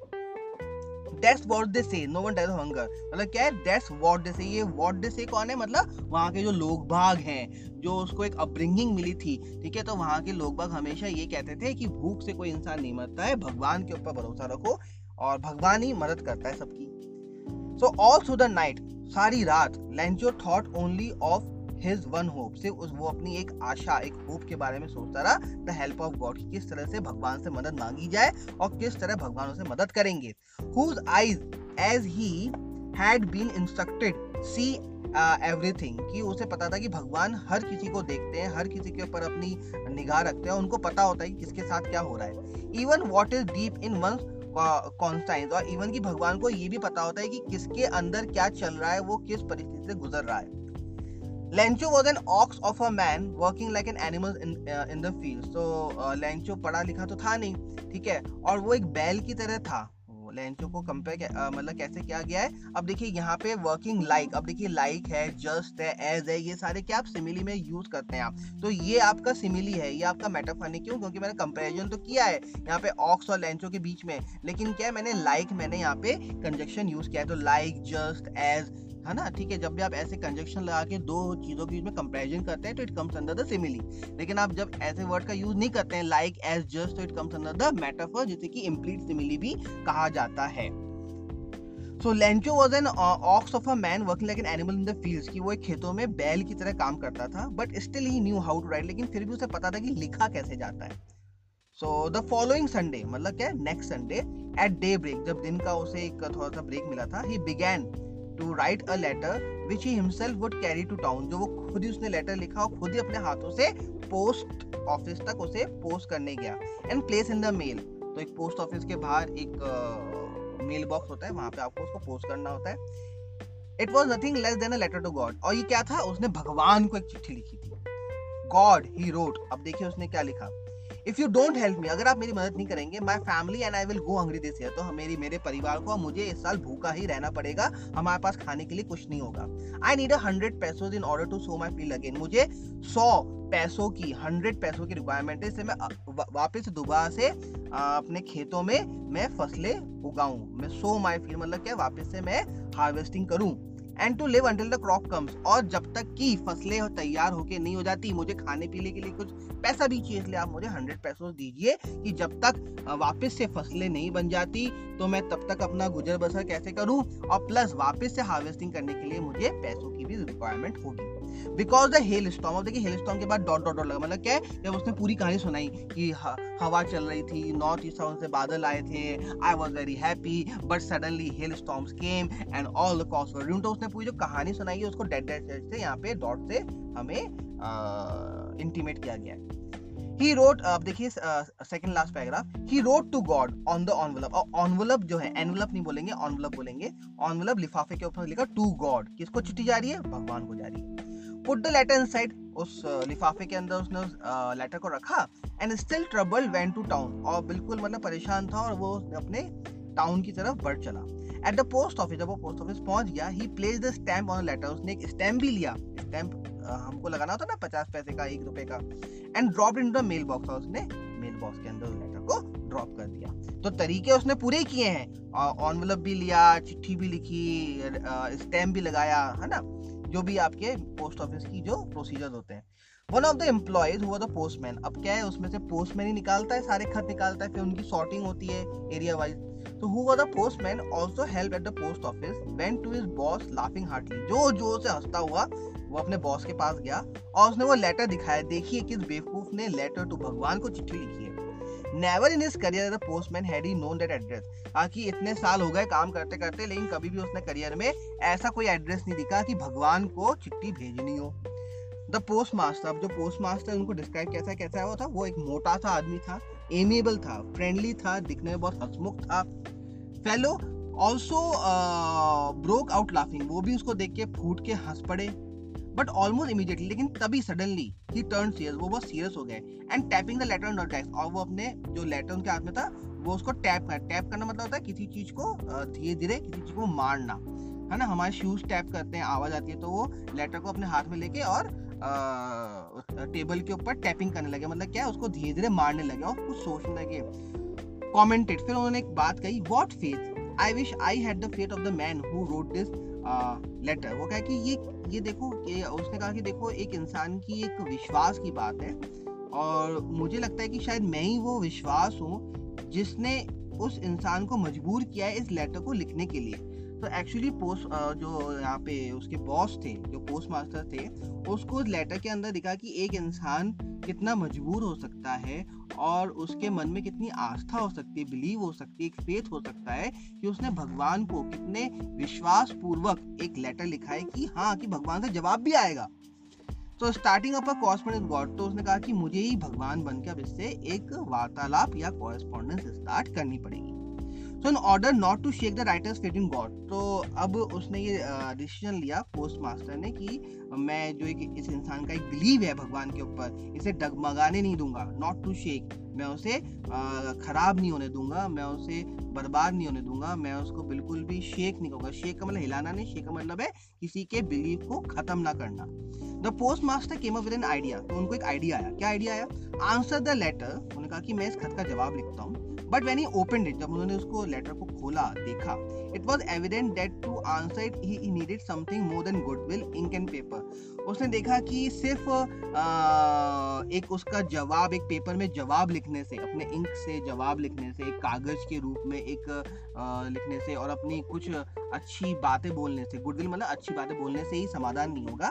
एक्चुअली ये तो पैसे मांग रहा है और उसका रिजोल्यूशन क्या है? But he stuck to resolution तो उसने देखा कि इसका समाधान क्या है? He ask for money from his कहा कि उसको तो हंड्रेड पैसों चाहिए।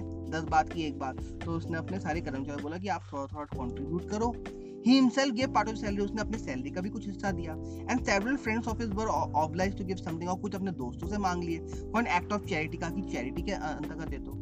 It was impossible for him last paragraph है it was impossible for him to gather the hundred pesos अब हंड्रेड पैसो से इकट्ठे नहीं हो पाए भाई। He was able to send the farmer only little more than half तो 50 पैसे और 50 पैसों से थोड़ा बहुत ज़्यादा, यहाँ लिखा है ना only little more than half आधे से थोड़ा ज़्यादा उसने इकट्ठा कर लिया मतलब 50 पैसे से ज़्यादा. He put the money in envelope वो पैसे उसने एनवलप में रखे लिफाफे के अंदर रखे. Address to Lencho and with a letter containing उसके अंदर एक चिट्ठी भी रखी. ओनली अ सिंगल वर्ड और उसमें सिर्फ़ एक शब्द लिखा एज अ सिग्नेचर नीचे जो हम शाही करते हैं सिग्नेचर करते हैं रिगार्ड लिखते हैं, जो है ना, और जो हमारा क्लोजिंग सैल्यूटेशन होता है, उसमें लिखा गॉड भगवान के तरफ़ से तुम्हें ये जवाब मिला। तो इसका मतलब क्या है कि उन्होंने पूरे हंड्रेड पैसों तो नहीं दे पाए हंड्रेड पैसों से थोड़ा कम उन्होंने उसको दिया। अब हमें देखना पड़ेगा कि जो बस थोड़ा सा और हमारे पास है पेज नंबर सिक्स सेवन में, इसमें क्या होगा। अच्छा ओरल कॉम्पिटिशन चेक है आपके पास। हु और what did Lencho have faith in what did he do ठीक है? Who read the letter and sorry who read the letter and what did the postmaster do then ठीक है?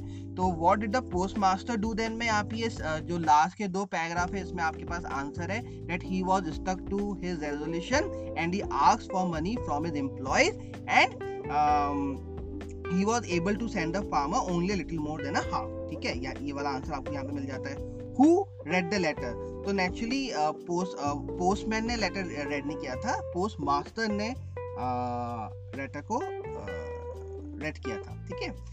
और जो फ़र्स्ट क्वेश्चन है हु और what did Lencho have faith in तो आप मतलब बोलेंगे ऑन गॉड ठीक है? तो उसके आप ऊपर मतलब ये जो फ़र्स्ट पैराग्राफ था ना आपके पास कि don't be so upset even though he seem like this तो ये फ़र्स्ट पैराग्राफ से आप इसका आंसर आराम से ढूंढ सकते हैं and what did he do तो इसमें आपके पास सिंपल यहाँ पे है that he God and he explained all the things that uh, what uh, happened um, at that day and he was asked about 100 peso so that he again um, sow his field and to live until the crop comes ठीक है? तो यहाँ पे ये इसको तीनों आपको answer मिल जाएँगे ओके सो इसमें नाउ अब जो पेज नंबर सिक्स सेवन है लास्ट दो तीन पैराग्राफ से इसको हम करेंगे, और फिर हम क्वेश्चन आंसर्स मैं आपको इसमें प्रोवाइड कराऊँगा पीडीएफ से। उसके बाद थिंकिंग अबाउट लैंग्वेज है पेज नंबर एट में पेज नंबर नाइन में रिलेटिव क्लॉजेज हम अभी नहीं करेंगे, वो आपको मुझे अलग से पढ़ाना पड़ेगा, और मेटाफर्स कर लेंगे पेज नंबर इलेवन में है यूज़ नेगेटिव फ़ंक्शन ये भी हम कर सकते हैं पेज नंबर टेन में। लिसनिंग वाला मुझे देखना पड़ेगा how can I you arrange resource for you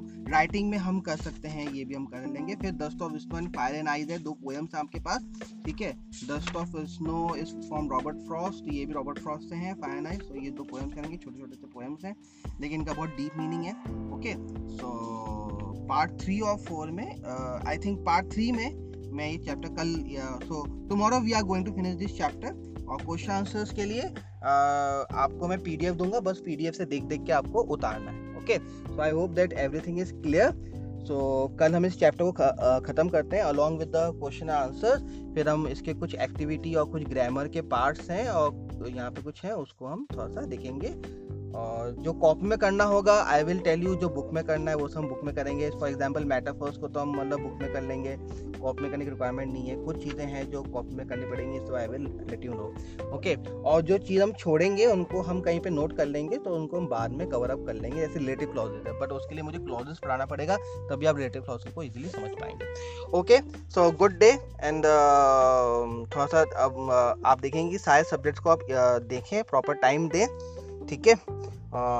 तो इन्जॉय और हॉलीडेज ठीक है? अब समर वेकेशन तो अब यही मान लो कि समर वेकेशन ही है तुम लोगों का, ठीक है? और शिववर्धन मैंने आपसे काम कहा था, ठीक है? कि आपने अभी तक मुझे लिस्ट बना के नहीं दी कि दो स्टूडेंट्स आर नॉट अटेंडिंग और जो अटेंडेंस नहीं दे रहे हैं। तो शिववर्धन लकी आप दोनों में से कोई एक आप मुझे एक लिस्ट बना के दे, जो जिन जिन बच्चों ने अभी तक एक भी मेरे लेक्चर अटेंड नहीं किए हैं तो उस, उसका क्या करेंगे आप एक पेज में उनके नाम और उनके मोबाइल नंबर ग्रुप ये जो व्हाट्सएप ग्रुप चल रहा है ना उसमें से देख के मुझे बता दो और उसका एक फ़ोटो खींच के मुझे दे दो तो फिर मैं उनको फिर कॉलिंग करना स्टार्ट करूँगा ठीक है? Okay thank you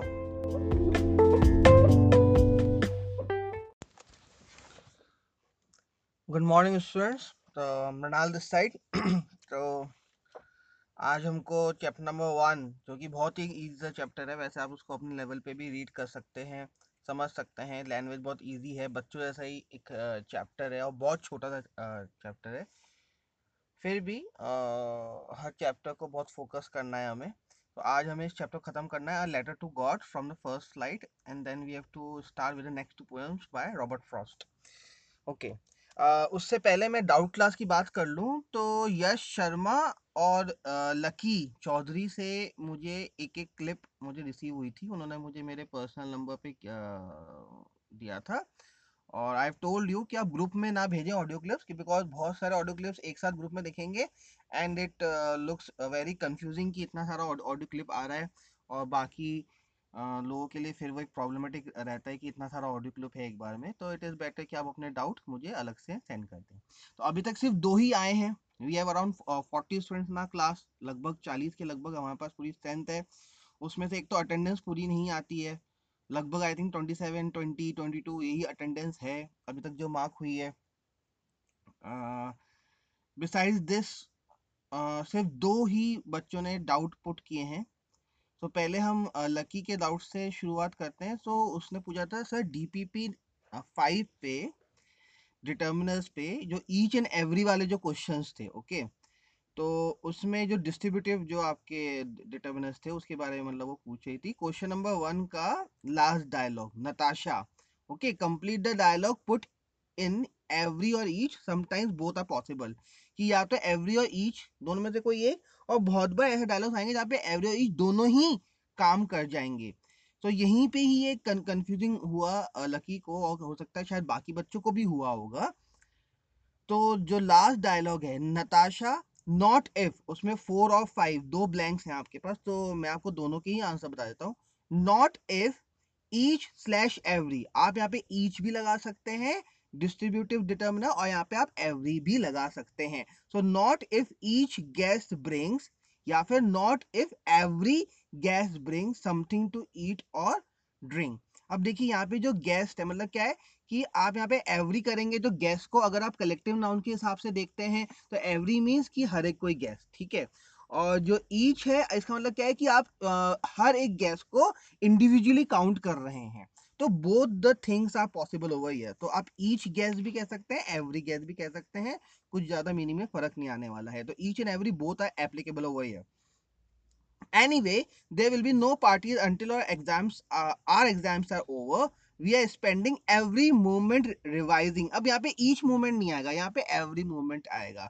Okay we are spending every moment revising so first वाले में जो नताशा का डायलॉग था, बिल्कुल लास्ट जो आपका डायलॉग था क्वेश्चन नंबर वन में नॉट इफ़ वहाँ पे ईच या एवरी दोनों में से कोई एक और जो फिफ्थ आपका ब्लैंक है उसमें सिर्फ़ एवरी आएगा। इन द सेम वे जो लकी ने एक और क्वेश्चन पूछा था क्वेश्चन नंबर फोर इसमें वो सेकंड लास्ट उसके फिल इन ब्लैंक्स के बारे में वो पूछ रही है। आई थिंक फोर्थ ब्लैंक के बारे में। इसमें तो पाँच ब्लैंक्स हैं तो सेकंड लास्ट तो आई थिंक फोर्थ ही है। ओके okay, बट मैं फोर और फाइव दोनों का ही आंसर देता हूँ। इफ़ आई एम रॉन्ग तो लकी आप मुझे बता देना कि आप कहीं थर्ड की तो बात नहीं कर रहे हो ओके तो we haven't got time to look at every fabric in the shop यहाँ पे एवरी आएगा। We have been in here a whole hour already you know whole W H O L E यहाँ पे मैंने एक whole आपका जो distributive determiner है, ये मैंने आपको डिस्कस किया था। तो जो फोर्थ ब्लैंक है, उसमें आएगा एवरी और ईच नहीं आएगा उसमें। और we have been here a whole are already you know whole W H O L whole यहाँ पे आएगा। तो ये तो रहे लकी के doubt okay now moving toward the Lucky sorry Yash Sharma के जो डाउट uh, है तो he wants to understand again the distributive determiner either and neither देखिए मैं ईदर नीदर के लिए एक और एग्ज़ाम्पल कोट करके आपको मैं बताता हूँ। So so, Yash and other students also आप इसको लिख लें okay note down in a rough notebook एक बहुत ही अच्छा एग्ज़ाम्पल मैं आप लोगों को कोट करके दे रहा हूँ एक और सिंपलर वे में और आपको समझ में आएगा। देखिए पहले ईदर को हम लोग ले लेते हैं।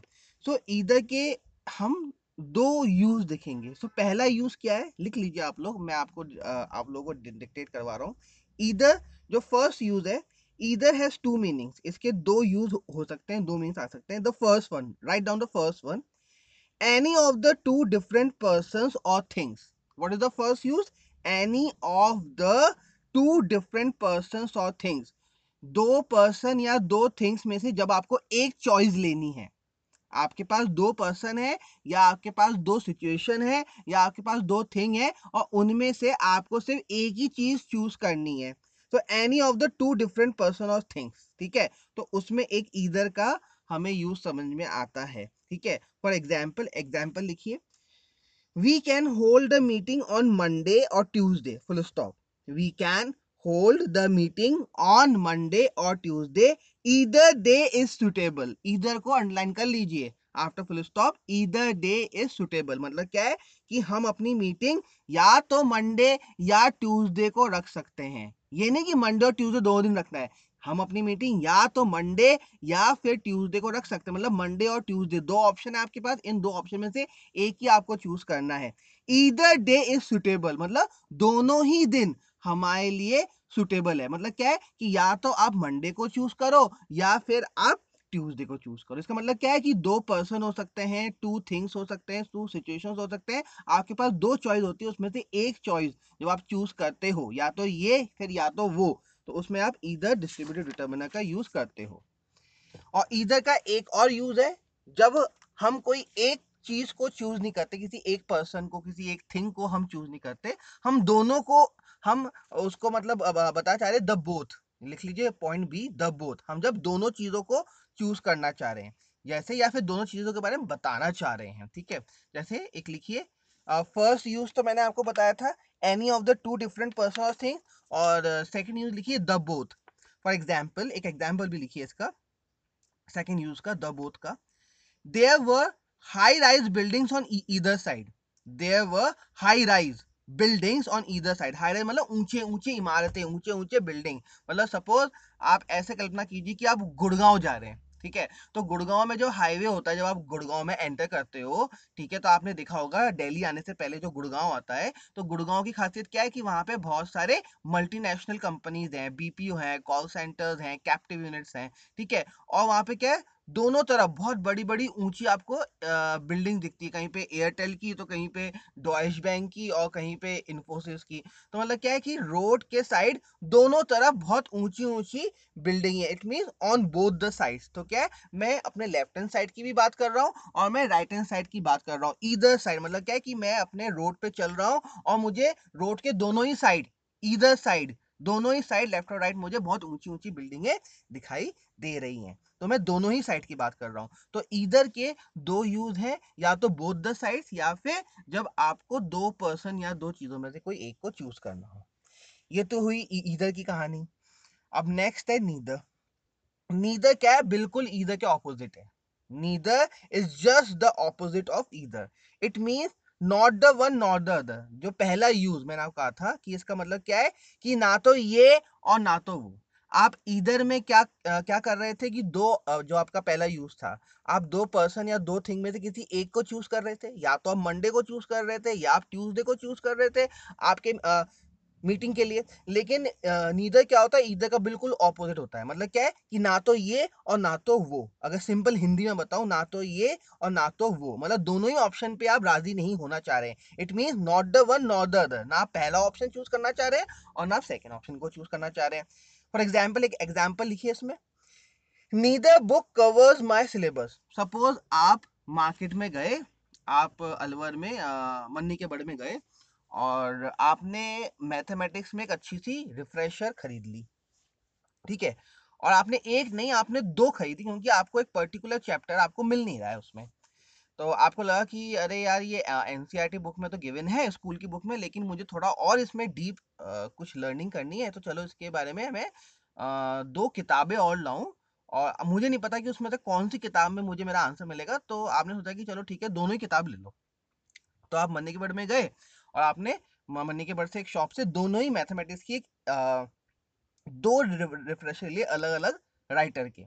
आप जब घर पे आए आपने पूरी बुक को देखा, पूरा इंडेक्स देख लिया, पूरे चैप्टर ढूंढ लिए, वो वो आपको चैप्टर मिला ही नहीं और जो आप देखना चाह रहे थे, वो क्वेश्चन वो एग्ज़ाम्पल मिले ही नहीं। मतलब दोनों ही बुक आपका पर्पज सॉल्व नहीं कर पाई।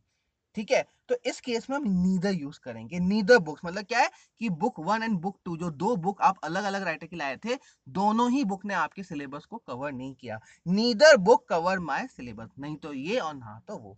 बहुत इजी इजी आपको रियल लाइफ एग्जांपल से मैं आपको समझाने की कोशिश कर रहा हूँ, यश। ठीक है? और एक चीज़ और थी, इसमें आप चाहे नोट में लिख लीजिए, अगर मैंने पहले नहीं लिखाया हो तो। या क्या पता लिखवाया भी हो तो वैसे मैं लिखवाया था। Either and neither take a singular countable noun ये बात मैंने पहले भी कही थी कि जो ईदर और नीदर होते हैं, वो सिंगुलर काउंटेबल नाउन के सामने ही प्लेस होते हैं। ठीक है? जैसे ईदर साइड नीदर प्रपोजल ठीक है? जस्ट लाइक दिस तो ये आपके पास बिल्कुल सिंपल सा एक्सप्लेनेशन दिया है मैंने नीदर और ईदर का। और लकी को मैंने दो आंसर मतलब बता दिए लकी फिर भी अगर लगता है कि मैंने सही आंसर नहीं बताए हैं तो लेट मी नो पर्सनली ठीक है? तो मैं वापस से आपको बता दूँगा, ठीक है? Now again coming back to the chapter so page number six अच्छा आज मैं अपना जो ऑडियो लेक्चर है, इसे काफ़ी छोटा रखूँगा। बस मैं आपको ये चैप्टर एक्सप्लेन करूँगा और फिर मैं ये ऑडियो क्लिप को आज मैं ख़त्म करने वाला हूँ। क्योंकि बिकॉज़ मैं अब आपको थोड़ी देर बाद मतलब समझो कि अभी आई थिंक जब मैं रिकॉर्डिंग कर रहा था तो इट्स अबाउट नाइन फिफ्टीन सवा नौ बज रहे थे तो थोड़ी देर बाद आपको दस मतलब साढ़े नौ बजे तक ये सब कुछ आ जाएगा अपलोड होके। So around twelve o'clock ठीक है? तो बारह एक बजे तक आपको एक पीडीएफ मिलेगा। उस पीडीएफ में, वो आपको क्या दिखेगा? पेज नंबर सेवन में ये जो थिंकिंग अबाउट द टेक्स्ट दिख रहा होगा आपको, इसमें one two three four and I think five six six question है तो इसमें से थोड़े बहुत क्वेश्चन तो मैं आपको क्लास वर्क के लिए दूँगा थोड़े बहुत क्वेश्चन मैं आपको होमवर्क के दूँगा। तो जो क्लास वर्क के लिए है, वो उसके लिए मैं आपको एक पीडीएफ सेंड करूँगा okay so I am going to send send you a PDF in which I I will write all the answers of this question ठीक है? आपको क्या करना है? पीडीएफ से क्वेश्चन आंसर को देख देख के अपने क्लास वर्क कॉपी में उतारना है। So first you have to fill the index fill the date okay index को पूरे अच्छे भरने के बाद क्लास ऑफ़ में आइए then again put the date chapter number ठीक है, और क्वेश्चन आंसर्स को जैसे मैं लिखा है एज इट इज़ उसमें उतार के रख देंगे later on I will check the copy ठीक है, और जो होमवर्क है, वो भी आप अपने क्लास वर्क में करेंगे, बस ऊपर होमवर्क लिख देंगे, क्योंकि होमवर्क के लिए हम अलग से कॉपी नहीं बनाते हैं, और इसमें जो थिंकिंग अबाउट लैंग्वेज है, और दूसरी जो चीज़ें हैं मेटाफर्स और यूजिंग नेगेटिव फॉर एम्फेसिस और स्पीकिंग और उन सबके वो हम मैं आपको नेक्स्ट मेरे जो कल एक जो लेक्चर आएगा उसमें इंक्लूड करूँगा along with the poems by Robert Frost okay so एक बार चैप्टर एक्सप्लेनेशन में एक बार आपको बता देता हूँ। पेज नंबर सिक्स में देखो ओरल कॉम्प्रिहेंशन चेक के बाद the following Sunday Lencho came a bit earlier than usual to ask if there was a letter for him तो जो लेंचो uh, uh, था फॉलोइंग संडे दूसरे uh, मतलब जो संडे को था तो Lencho came a bit earlier than usual तो मतलब वो जैसे पोस्ट ऑफ़िस में आता था तो उससे पहले ही वो आ, आ गया। तो ये आ, ये पूछने के लिए अगले दिन कि क्या उसके नाम के कोई खत आया है कोई लेटर आया क्योंकि उससे उससे पहले उसने गॉड को लेटर लिखा था और उसने कहा था कि मुझे हंड्रेड पैसों की रिक्वायरमेंट है। क्यों? क्योंकि एक तो हेल ने मेरे सारे crops ripe crops dotted with flowers सारे र्यूंड कर दिए बर्बाद कर दिए। ना पूरे साल मेरे परिवार को भूखा ही रह, रहना पड़ेगा। प्लस तो मुझे सर्वाइवल के लिए आई नीड मनी ठीक है पूरे साल के लिए। And beside this apart from that उसको वापस से हार्वेस्टिंग uh, करनी थी उसे वापस से सीड्स खरीदने थे उसे वापस से क्रॉप्स लगाने थे तो उसके लिए भी उसको पैसा चाहिए था। तो अब वो आंसर की वेट कर रहा है कि भगवान उसे क्या क्या जवाब देंगे। It was the postman himself handed the letter to him while the post master तो क्या जो पोस्टमैन था उसी ने ही उसको वो लेटर वापस से उसको हैंड ओवर किया। और आपको पता है ना उसमें क्या था? उसमें ऑनवलप के अंदर एक लेटर था जिसमें साइन किया था पोस्ट मास्टर ने गॉड बस गॉड लिखा था ठीक है? उसमें मोर देन हाफ़ मतलब फिफ्टी पैसों से ज़्यादा उसमें रख रही थी। कितने थे? वो अभी हमको देखने को मिलेंगे। While the post master experiencing the contentment अब देखिए कंटेंटमेंट का राइट हैंड साइड में आपके पास एक मीनिंग uh, uh, है सेटिस्फेक्शन ठीक है? Contentment of a man who has perform a good deed looked on from his office और इसके आ, अच्छा जो पोस्टमैन था वो तो उसको हैंड ओवर कर रहा था। और जो पोस्ट मास्टर था वह एक्सपीरियंस कर रहा था अपना सेटिस्फेक्शन वो दूर से ही ये चीज़ें देख रहा था कि उसका जो पोस्टमैन है वो उस चीज़ को हैंड ओवर कर रहा है किसको लेंचो को। और इस तरह से वो किस चीज़ को एक्सपीरियंस कर रहे थे, वो अपने मन के सेटिस्फेक्शन को, वो अपने मन के कंटेंटमेंट को दूर से ही बैठे बैठे अनुभव कर रहे थे, एक्सपीरियंस कर रहे थे, जो अच्छा काम उन्होंने किया था। Lencho showed not the slightest surprise on seeing the money तो जैसे ही उसने देखा कि उसके पास पैसे आ गए हैं, ठीक है हंड्रेड पैसे नहीं आए थे, थोड़े उससे मतलब कम आए थे, उसके बिल्कुल भी हाव भाव चेंज नहीं हुए। थोड़े से भी स्लाइटेस्ट भी बिल्कुल चेंज नहीं हुआ। सच वॉज़ इज़ कॉन्फिडेंस इतना उसके मन के अंदर कॉन्फिडेंस था कि भगवान तो जवाब देंगे भगवान तो मुझे पैसा देंगे but he became very angry वो खुश तो नहीं हुआ, लेकिन वो गुस्सा हो गया। ही काउंटेड द मनी जब उसने पैसे गिने God could not have made a mistake कि भगवान तो कभी कोई मिस्टेक कर ही नहीं सकते। नॉ कुड ही हैव डिनाइड और ना ही वो किसी की हेल्प करने के लिए मना कर सकते हैं। लेंचो व्हाट ये रिक्वेस्ट जो कि मैंने रिक्वेस्ट उनसे प्लेस की थी। इमीडिएटली तत्काल रूप से उसने, और at the same point of time Lencho went to window to ask for paper inning तो वहाँ पे जो काउंटर्स होते हैं ना, ठीक है, वहाँ पे गया और उसने कहा कि मुझे एक पेपर और मुझे लिखने के लिए एक पेन दीजिए, इंक दीजिए। On the public writing table अगर आप कभी पोस्ट ऑफ़िस जाएँ तो आपको दिखेगा कि वहाँ पे एक जगह होती है कॉमन एक चेयर टेबल होती है, जहाँ पे आप बैठ के लिख लिख सकते हैं, उसे पब्लिक राइटिंग टेबल कहते हैं। ही स्टार्टेड टू राइट उसने लिखना स्टार्ट किया। With much wrinkling on his brow और उसकी जो बोहें थी, जो ब्रो थी, वो क्या गुस्से के मारे पास में आ, आ गई थी ठीक है? इसे हम फ्रॉन्स भी कहते हैं ठीक है? फ्रॉन्स होते हैं जो लाइंस आ जाती हैं जो, जो उसकी जो ब्रो होती हैं वो गुस्से में जो रिंकल्स आ जाते हैं ठीक है? Cause by the effort he to make express ideas वो वो क्यों गए थे? क्योंकि उसके मन में जो उथल पुथल चल रही थी उसके जो आइडियाज़ थे वो अपनी सारी भावनाएँ चिट्ठी में लिख रहा था। व्हेन ही फिनिश जब उसने लिखना खत्म किया he went to the window to buy stamp तो नेचुरली आप वापस से भगवान को भेज रहे हैं तो आपको एक स्टैम्प भी खरीदना ही पड़ेगा। तो वो दूसरे मतलब विंडो पे क्या स्टैम्प खरीदने के लिए?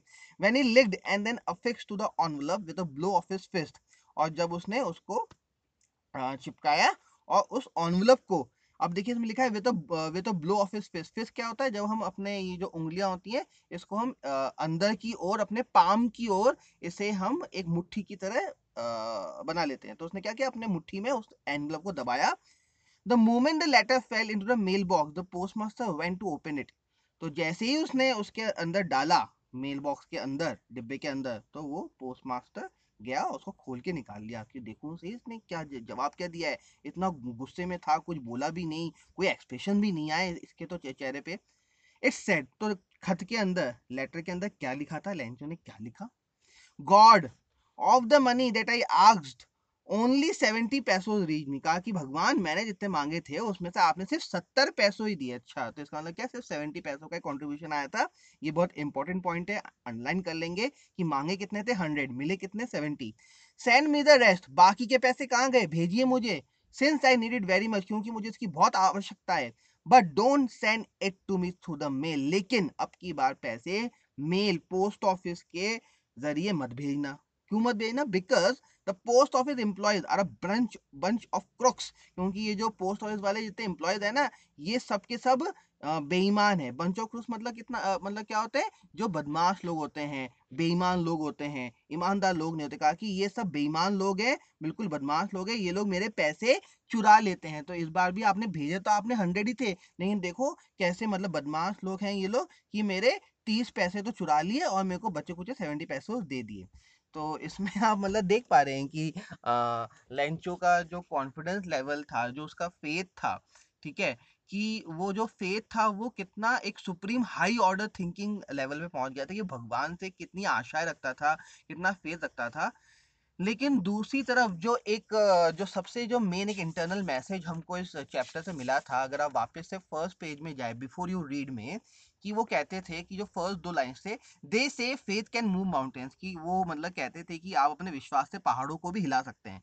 But what should we put our faith in लेकिन हमको अपना फेथ रखना किसमें चाहिए? This is the question this story डेलिकुलर process यही जो प्रश्न का जो जवाब है, यही जो क्वेश्चन का जो आंसर है, यही जी जी एल फिंटेस अपने जो ये मैक्सिकन ऑथर रहे हैं जर्नलिस्ट रहे हैं नॉवलिस्ट रहे हैं, इन्होंने अपने लेटर टू गॉड से हमें कन्वे किया है कि हमें विश्वास फेथ तो रखना चाहिए, लेकिन हमें किस तरीके से रखना चाहिए, किसके ऊपर रखना चाहिए, ये बहुत एक इंपॉर्टेंट है। तो यहाँ पे लेंचो का जो ये बिहेवियर था, ये एक्सेप्टेबल नहीं था, ठीक है? उसको ये देखना चाहिए था कि जो उसको हेल्प मिली है, वो किस तरह से मिली है? उसका जो फेथ था, वो इम्पोर्टेंट था, ना कि उस फेथ में जो उसने डिमांड किया था, वो इम्पोर्टेंट था ओके तो इसमें टू टू मार्क्स के बहुत क्वेश्चन बनते हैं और मैं आपको बता दूँ, इस बार जो टेन बोर्ड का एग्ज़ाम हुआ था तो उसमें जो टू मार्क्स का जो पहला क्वेश्चन था, the very first question in all the parts, even की पार्ट टू, थ्री में क्वेश्चन आया था तो उसमें यही यही वाला क्वेश्चन था जिसमें फ़र्स्ट चैप्टर के बिल्कुल फ़र्स्ट पैराग्राफ को लिया गया था और उसमें यही मतलब क्वेश्चन आया था कि वाई डिड लैंचो सॉरी ये वाला नहीं this one how did the range change actually वो एग्जैक्टली exactly वो क्वेश्चन मैं आपको बताऊँगा सेट नंबर टू का कि उसमें क्वेश्चन ये था कि what happened that morning and why did Lencho was not in good mood and ऐसा कुछ मतलब क्वेश्चन था। तो उसमें एक्चुअली हमें uh, बच्चों को हेल स्टोन्स के बारे में मतलब बताना था और ये दो मतलब वैल्यू uh, पॉइंट्स उनको uh, देने थे ठीक है? तो ये आपके लिए था। तो now we have complete the chapter. कुछ चीज़ें अभी भी बाकी हैं, वो हम कल करेंगे, ठीक है? और मैं आज आपको पीडीएफ दूँगा क्वेश्चन आंसर्स के लिए तो वो आप रीड करेंगे और अपने क्लास ऑफ़ कॉपी में उतार लेंगे, okay? So thank you and have a nice day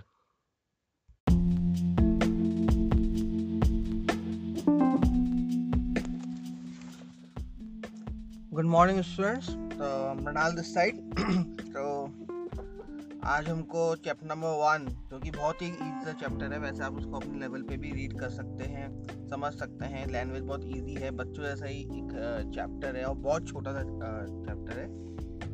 फिर भी आ, हर चैप्टर को बहुत फोकस करना है हमें। तो आज हमें इस चैप्टर खत्म करना है। Letter to God from the first slide and then we have to start with the next poems by Robert Frost okay उससे पहले मैं डाउट क्लास की बात कर लूँ तो यश शर्मा और लकी चौधरी से मुझे एक एक क्लिप मुझे रिसीव हुई थी। उन्होंने मुझे मेरे पर्सनल नंबर पे किया था।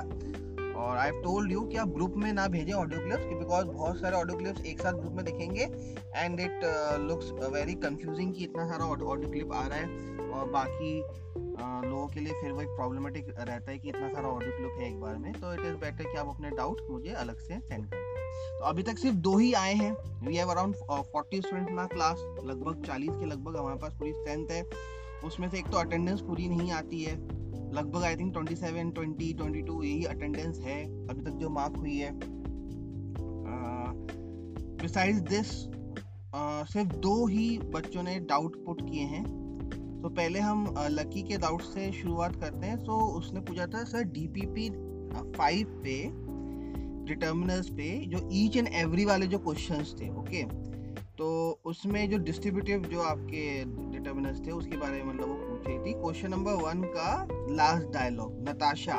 Okay complete the dialogue put in every और each sometimes both are possible कि या तो एवरी और ईच दोनों में से कोई एक, और बहुत बार ऐसे डायलॉग आएँगे जहाँ पे एवरी और ईच दोनों ही काम कर जाएँगे। तो यहीं पे ही एक कंफ्यूजिंग हुआ लकी को, और हो सकता है शायद बाकी बच्चों को भी हुआ होगा।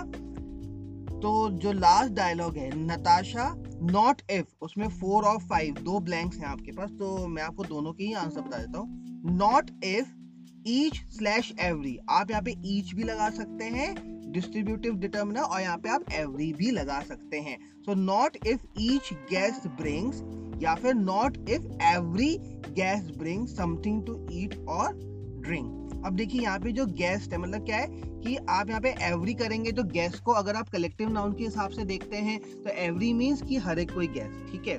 और जो ईच है इसका मतलब क्या है कि आप आ, हर एक गेस्ट को इंडिविजुअली काउंट कर रहे हैं। तो both the things are possible over here तो आप ईच गैस भी कह सकते हैं एवरी गैस भी कह सकते हैं कुछ ज़्यादा मीनिंग में फ़र्क नहीं आने वाला है। तो each and every both are applicable over here Anyway, there will be no parties until our exams uh, our exams are over. We are spending every moment revising. अब यहाँ पे each moment नहीं आएगा यहाँ पे every moment आएगा Okay, we are spending every moment revising. So first वाले में जो नताशा का डायलॉग था बिल्कुल लास्ट जो आपका डायलॉग था क्वेश्चन नंबर वन में नॉट इफ़ वहाँ पे ईच या एवरी दोनों में से कोई एक और जो फिफ्थ आपका ब्लैंक है, उसमें सिर्फ़ एवरी आएगा इन द सेम वे जो लकी ने एक और क्वेश्चन पूछा था क्वेश्चन नंबर फोर इसमें वो सेकंड लास्ट उसके फिलिंदर ब्लैंक्स के बारे में वो पूछ रही है। आई थिंक फोर्थ ब्लैंक के बारे में। इसमें तो पाँच ब्लैंक्स हैं तो सेकंड लास्ट तो आई थिंक फोर्थ ही है। ओके बट मैं फोर और फाइव दोनों का ही आंसर देता हूँ। इफ़ आई एम रॉन्ग तो लकी आप मुझे बता देना कि आप कहीं थर्ड की तो बात नहीं कर रहे हो। ओके तो we haven't got time to look at every fabric in the shop यहाँ पे एवरी आएगा। We have been in here a whole hour already you know whole W H O L यहाँ पे मैंने एक होल आपका जो डिस्ट्रीब्यूटेड डिटर्मिनर है, ये मैंने आपको डिस्कस किया था। तो जो फोर्थ ब्लैंक है, उसमें आएगा एवरी और ईच नहीं आएगा उसमें। और we have been here a whole hour already you know whole W H O L you whole यहाँ पे आएगा। तो ये तो रहे लकी के doubt okay now moving toward the Lucky sorry Yash Sharma के जो डाउट uh, है तो he wants to understand again the distributive determiner either and neither देखिए मैं ईदर नीदर के लिए एक और एग्ज़ाम्पल कोट करके आपको मैं बताता हूँ। So Yash and other students also आप इसको लिख लें okay? Note down in a rough notebook एक बहुत ही अच्छा एग्जांपल मैं आप लोगों को कोट करके दे रहा हूँ एक और सिंपलर वे में और आपको समझ में आएगा। देखिए पहले ईदर को हम लोग ले लेते हैं। सो so, ईदर के हम दो यूज़ देखेंगे। सो so, पहला यूज़ क्या है? लिख लीजिए आप लोग मैं आपको आप लोगों को डिक्टेट करवा रहा हूँ। ईदर जो फ़र्स्ट यूज़ है ईदर हैज़ टू मीनिंग्स इसके दो यूज़ हो सकते हैं दो मीनिंग्स आ सकते हैं। The first one write down the first one any of the two different persons or things. What is the first use? Any of the two different persons or things. दो person या दो things में से जब आपको एक choice लेनी है, आपके पास दो पर्सन है, या आपके पास दो सिचुएशन है, या आपके पास दो थिंग है, और उनमें से आपको सिर्फ़ एक ही चीज़ चूज़ करनी है तो any of the two different person और थिंग्स ठीक है तो उसमें एक ईदर का हमें यूज़ समझ में आता है, ठीक है? फॉर एग्ज़ाम्पल एग्ज़ाम्पल लिखिए।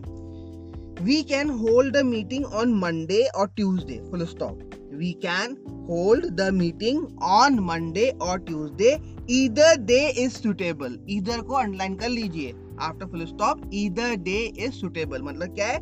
कि हम अपनी मीटिंग या तो मंडे या ट्यूसडे को रख सकते हैं। ये नहीं कि मंडे और ट्यूसडे दो दिन रखता है। हम अपनी मीटिंग या तो मंडे या फिर ट्यूसडे को रख सकते हैं। मतलब मंडे और ट्यूसडे दो ऑप्शन है आपके पास। इन दो ऑप्शन में से एक ही आपको चूज़ करना है। ईदर डे इज़ सुटेबल मतलब दोनों ही दिन हमारे लिए सुटेबल है। मतलब क्या है कि या तो आप मंडे को चूज़ करो या फिर आप ट्यूसडे को चूज़ करो। इसका मतलब क्या है कि दो पर्सन हो सकते हैं टू थिंग्स हो सकते हैं टू सिचुएशन हो सकते हैं। आपके पास दो चॉइस होती है, उसमें से एक चॉइस जो आप चूज़ करते हो, या तो ये, फिर या तो वो। तो उसमें आप इधर डिस्ट्रीब्यूटिव डिटर्मिनर का यूज़ करते हो। और इधर का एक और यूज़ है, जब हम कोई एक चीज़ को चूज़ नहीं करते, किसी एक पर्सन को, किसी एक थिंग को हम चूज़ नहीं करते। हम दोनों को, हम उसको मतलब बता चाह रहे द बोथ लिख लीजिए पॉइंट बी द बोथ हम जब दोनों चीज़ों को चूज़ करना चाह रहे हैं, जैसे या फिर दोनों चीज़ों के बारे में बताना चाह रहे हैं, ठीक है? जैसे एक लिखिए फ़र्स्ट यूज़ तो मैंने आपको बताया था any of the two different person और थिंग और सेकेंड यूज़ लिखिए द बोथ फॉर एग्ज़ाम्पल एक एग्ज़ाम्पल भी लिखिए इसका सेकेंड यूज़ का द बोथ का। There were high rise buildings on either side there were high rise buildings on either side high rise मतलब ऊँचे ऊँचे इमारतें, ऊँचे ऊँचे बिल्डिंग मतलब सपोज़ आप ऐसे कल्पना कीजिए कि आप गुड़गांव जा रहे हैं, ठीक है? तो गुड़गांव में जो हाईवे होता है, जब आप गुड़गांव में एंटर करते हो ठीक है तो आपने देखा होगा, दिल्ली आने से पहले जो गुड़गांव आता है तो गुड़गांव की खासियत क्या है कि वहाँ पे बहुत सारे मल्टीनेशनल कंपनीज़ हैं बीपीओ हैं कॉल सेंटर्स हैं कैप्टिव यूनिट्स हैं, ठीक है? और वहाँ पे क्या है, दोनों तरफ़ बहुत बड़ी बड़ी ऊँची आपको बिल्डिंग दिखती है, कहीं पे एयरटेल की तो कहीं पे डॉइश बैंक की और कहीं पे इन्फोसिस की। तो मतलब क्या है कि रोड के साइड दोनों तरफ़ बहुत ऊँची ऊँची बिल्डिंग है it mean on both the sides तो क्या है? मैं अपने लेफ़्ट हैंड साइड की भी बात कर रहा हूँ और मैं राइट हैंड साइड की बात कर रहा हूँ। इधर साइड मतलब क्या है कि मैं अपने रोड पे चल रहा हूँ और मुझे रोड के दोनों ही साइड इधर साइड दोनों ही साइड लेफ़्ट और राइट मुझे बहुत ऊँची ऊँची बिल्डिंगें दिखाई दे रही हैं। तो मैं दोनों ही साइड की बात कर रहा हूँ। तो इधर के दो यूज़ है, या तो बोथ द साइड्स या फिर जब आपको दो पर्सन या दो चीज़ों में से कोई एक को चूज़ करना है। ये तो हुई इधर की कहानी। अब नेक्स्ट है नीदर नीदर क्या है? बिल्कुल ईदर के ऑपोजिट है. Neither is just the opposite of either it mean not the one not the other जो पहला यूज़ मैंने आपको कहा था कि इसका मतलब क्या है? कि ना तो ये और ना तो वो.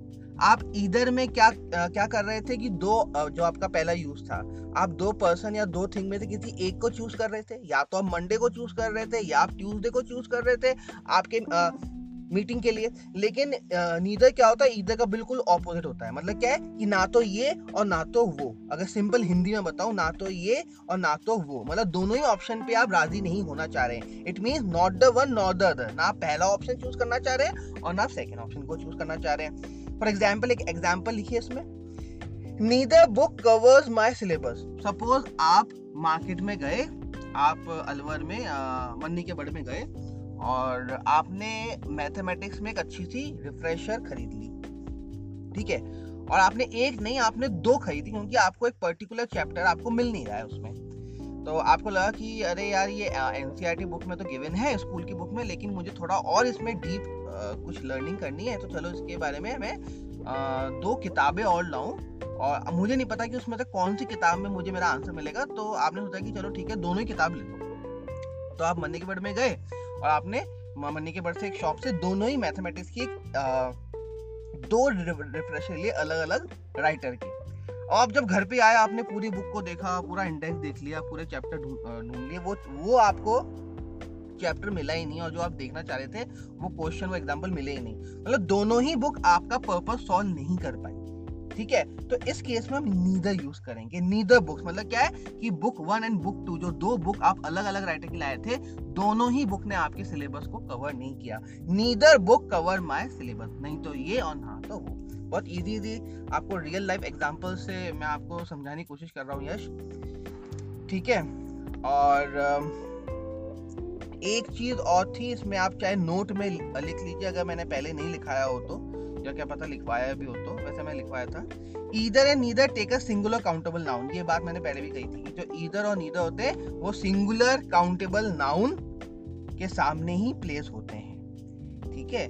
जैसे ईदर साइड, नीदर प्रपोजल, ठीक है? जस्ट लाइक तो ये आपके पास बिल्कुल सिंपल सा एक्सप्लेनेशन दिया है मैंने नीदर और इधर का।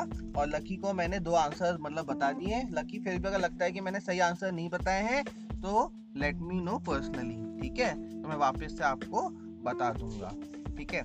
Now again coming back to the chapter so page number six अच्छा आज मैं अपना जो ऑडियो लेक्चर है, इसे काफ़ी छोटा रखूँगा। बस मैं आपको ये चैप्टर एक्सप्लेन करूँगा। और फिर मैं ये ऑडियो क्लिप को आज मैं ख़त्म करने वाला हूँ। क्योंकि बिकॉज़ मैं अब आपको थोड़ी देर बाद मतलब समझो कि अभी आई uh, थिंक जब मैं रिकॉर्डिंग कर रहा था तो इट्स अबाउट नाइन फिफ्टीन सवा नौ बज रहे थे तो थोड़ी देर बाद आपको दस मतलब साढ़े नौ बजे तक ये सब कुछ आ जाएगा अपलोड होके। So around twelve o'clock ठीक है? तो बारह एक बजे तक आपको एक पीडीएफ मिलेगा। उस पीडीएफ में आपको क्या दिखेगा? पेज नंबर सेवन में ये जो थिंकिंग अबाउट द टेक्स्ट दिख रहा होगा आपको इसमें one two three four and I think five six six question है तो इसमें से थोड़े बहुत क्वेश्चन तो मैं आपको क्लास वर्क के लिए दूँगा थोड़े बहुत क्वेश्चन मैं आपको होमवर्क के लिए दूँगा।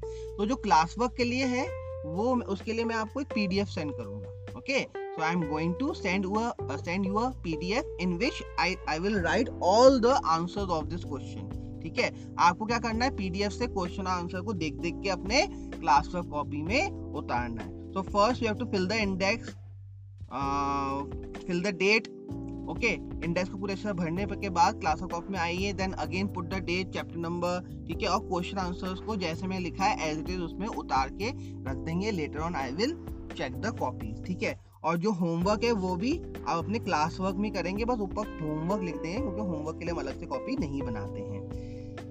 और इसमें जो थिंकिंग अबाउट लैंग्वेज है और दूसरी जो चीज़ें हैं मेटाफर्स और यूजिंग नेगेटिव फॉर एम्फेसिस और स्पीकिंग और उन सबके, वो हम, मैं आपको नेक्स्ट मेरे जो कल एक जो लेक्चर आएगा उसमें इंक्लूड करूँगा along with the poems by Robert Frost okay so एक बार चैप्टर एक्सप्लेनेशन में एक बार आपको बता देता हूँ।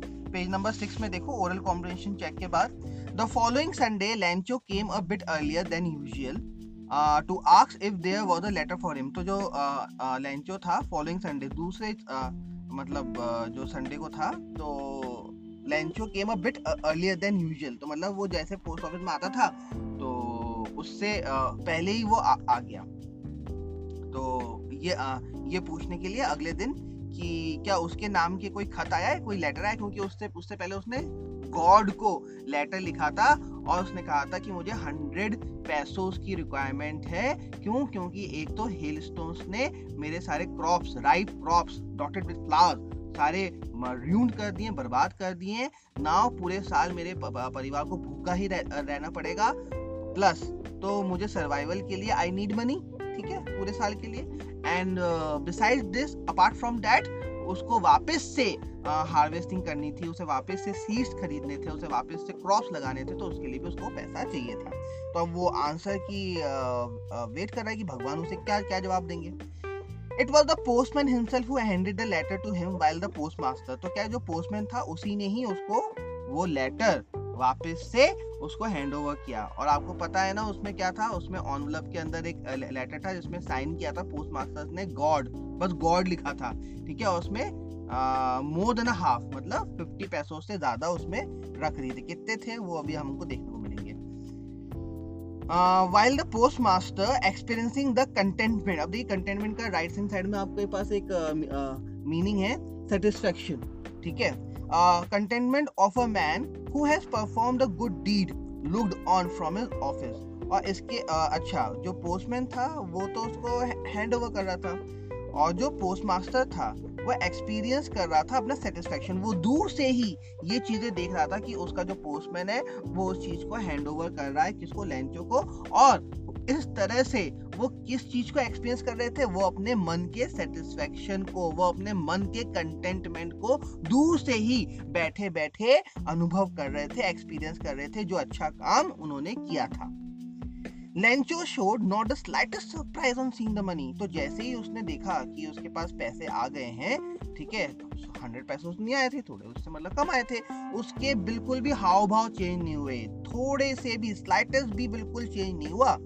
सच वॉज़ इज़ कॉन्फिडेंस इतना उसके मन के अंदर कॉन्फिडेंस था कि भगवान तो जवाब देंगे, भगवान तो मुझे पैसा देंगे। But he became very angry वो खुश तो नहीं हुआ, लेकिन वो गुस्सा हो गया। मैंने काउंटेड द मनी जब उसने पैसे गिने God could not have made a mistake कि भगवान तो कभी कोई मिस्टेक कर ही नहीं सकते।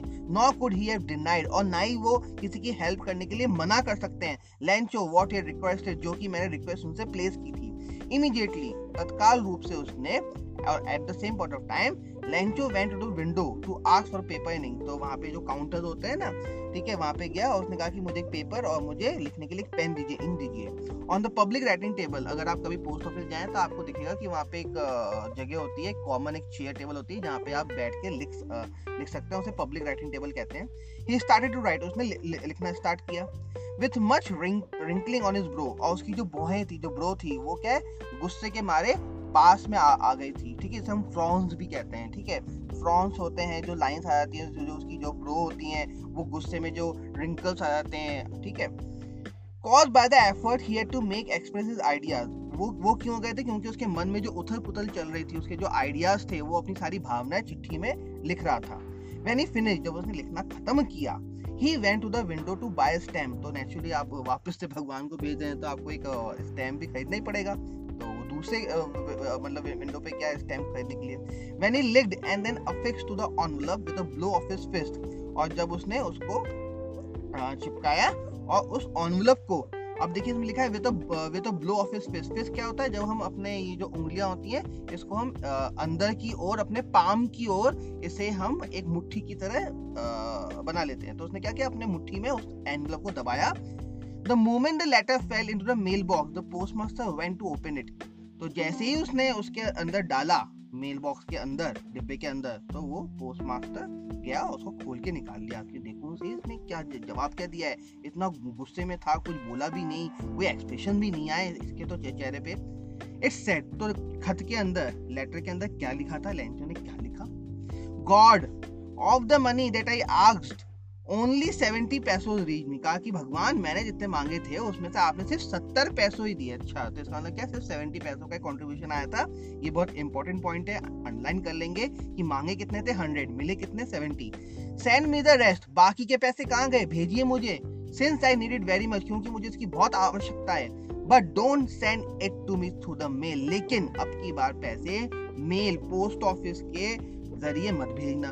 क्यों मत भेजना? Because the post office employees are a brunch bunch of crooks क्योंकि ये जो पोस्ट ऑफ़िस वाले जितने एम्प्लॉयज़ है ना, ये सब के सब बेईमान है। बंच ऑफ़ क्रोक्स मतलब कितना मतलब क्या होते हैं? जो बदमाश लोग होते हैं, बेईमान लोग होते हैं। ईमानदार लोग नहीं होते। कहा कि ये सब बेईमान लोग हैं, बिल्कुल बदमाश लोग हैं, ये लोग मेरे पैसे चुरा लेते हैं। तो इस बार भी आपने भेजे तो आपने हंड्रेड ही थे। लेकिन देखो कैसे मतलब बदमाश लोग हैं ये लोग कि मेरे तीस पैसे तो चुरा लिए और मेरे को बच्चे कुछ सेवेंटी पैसे दे दिए।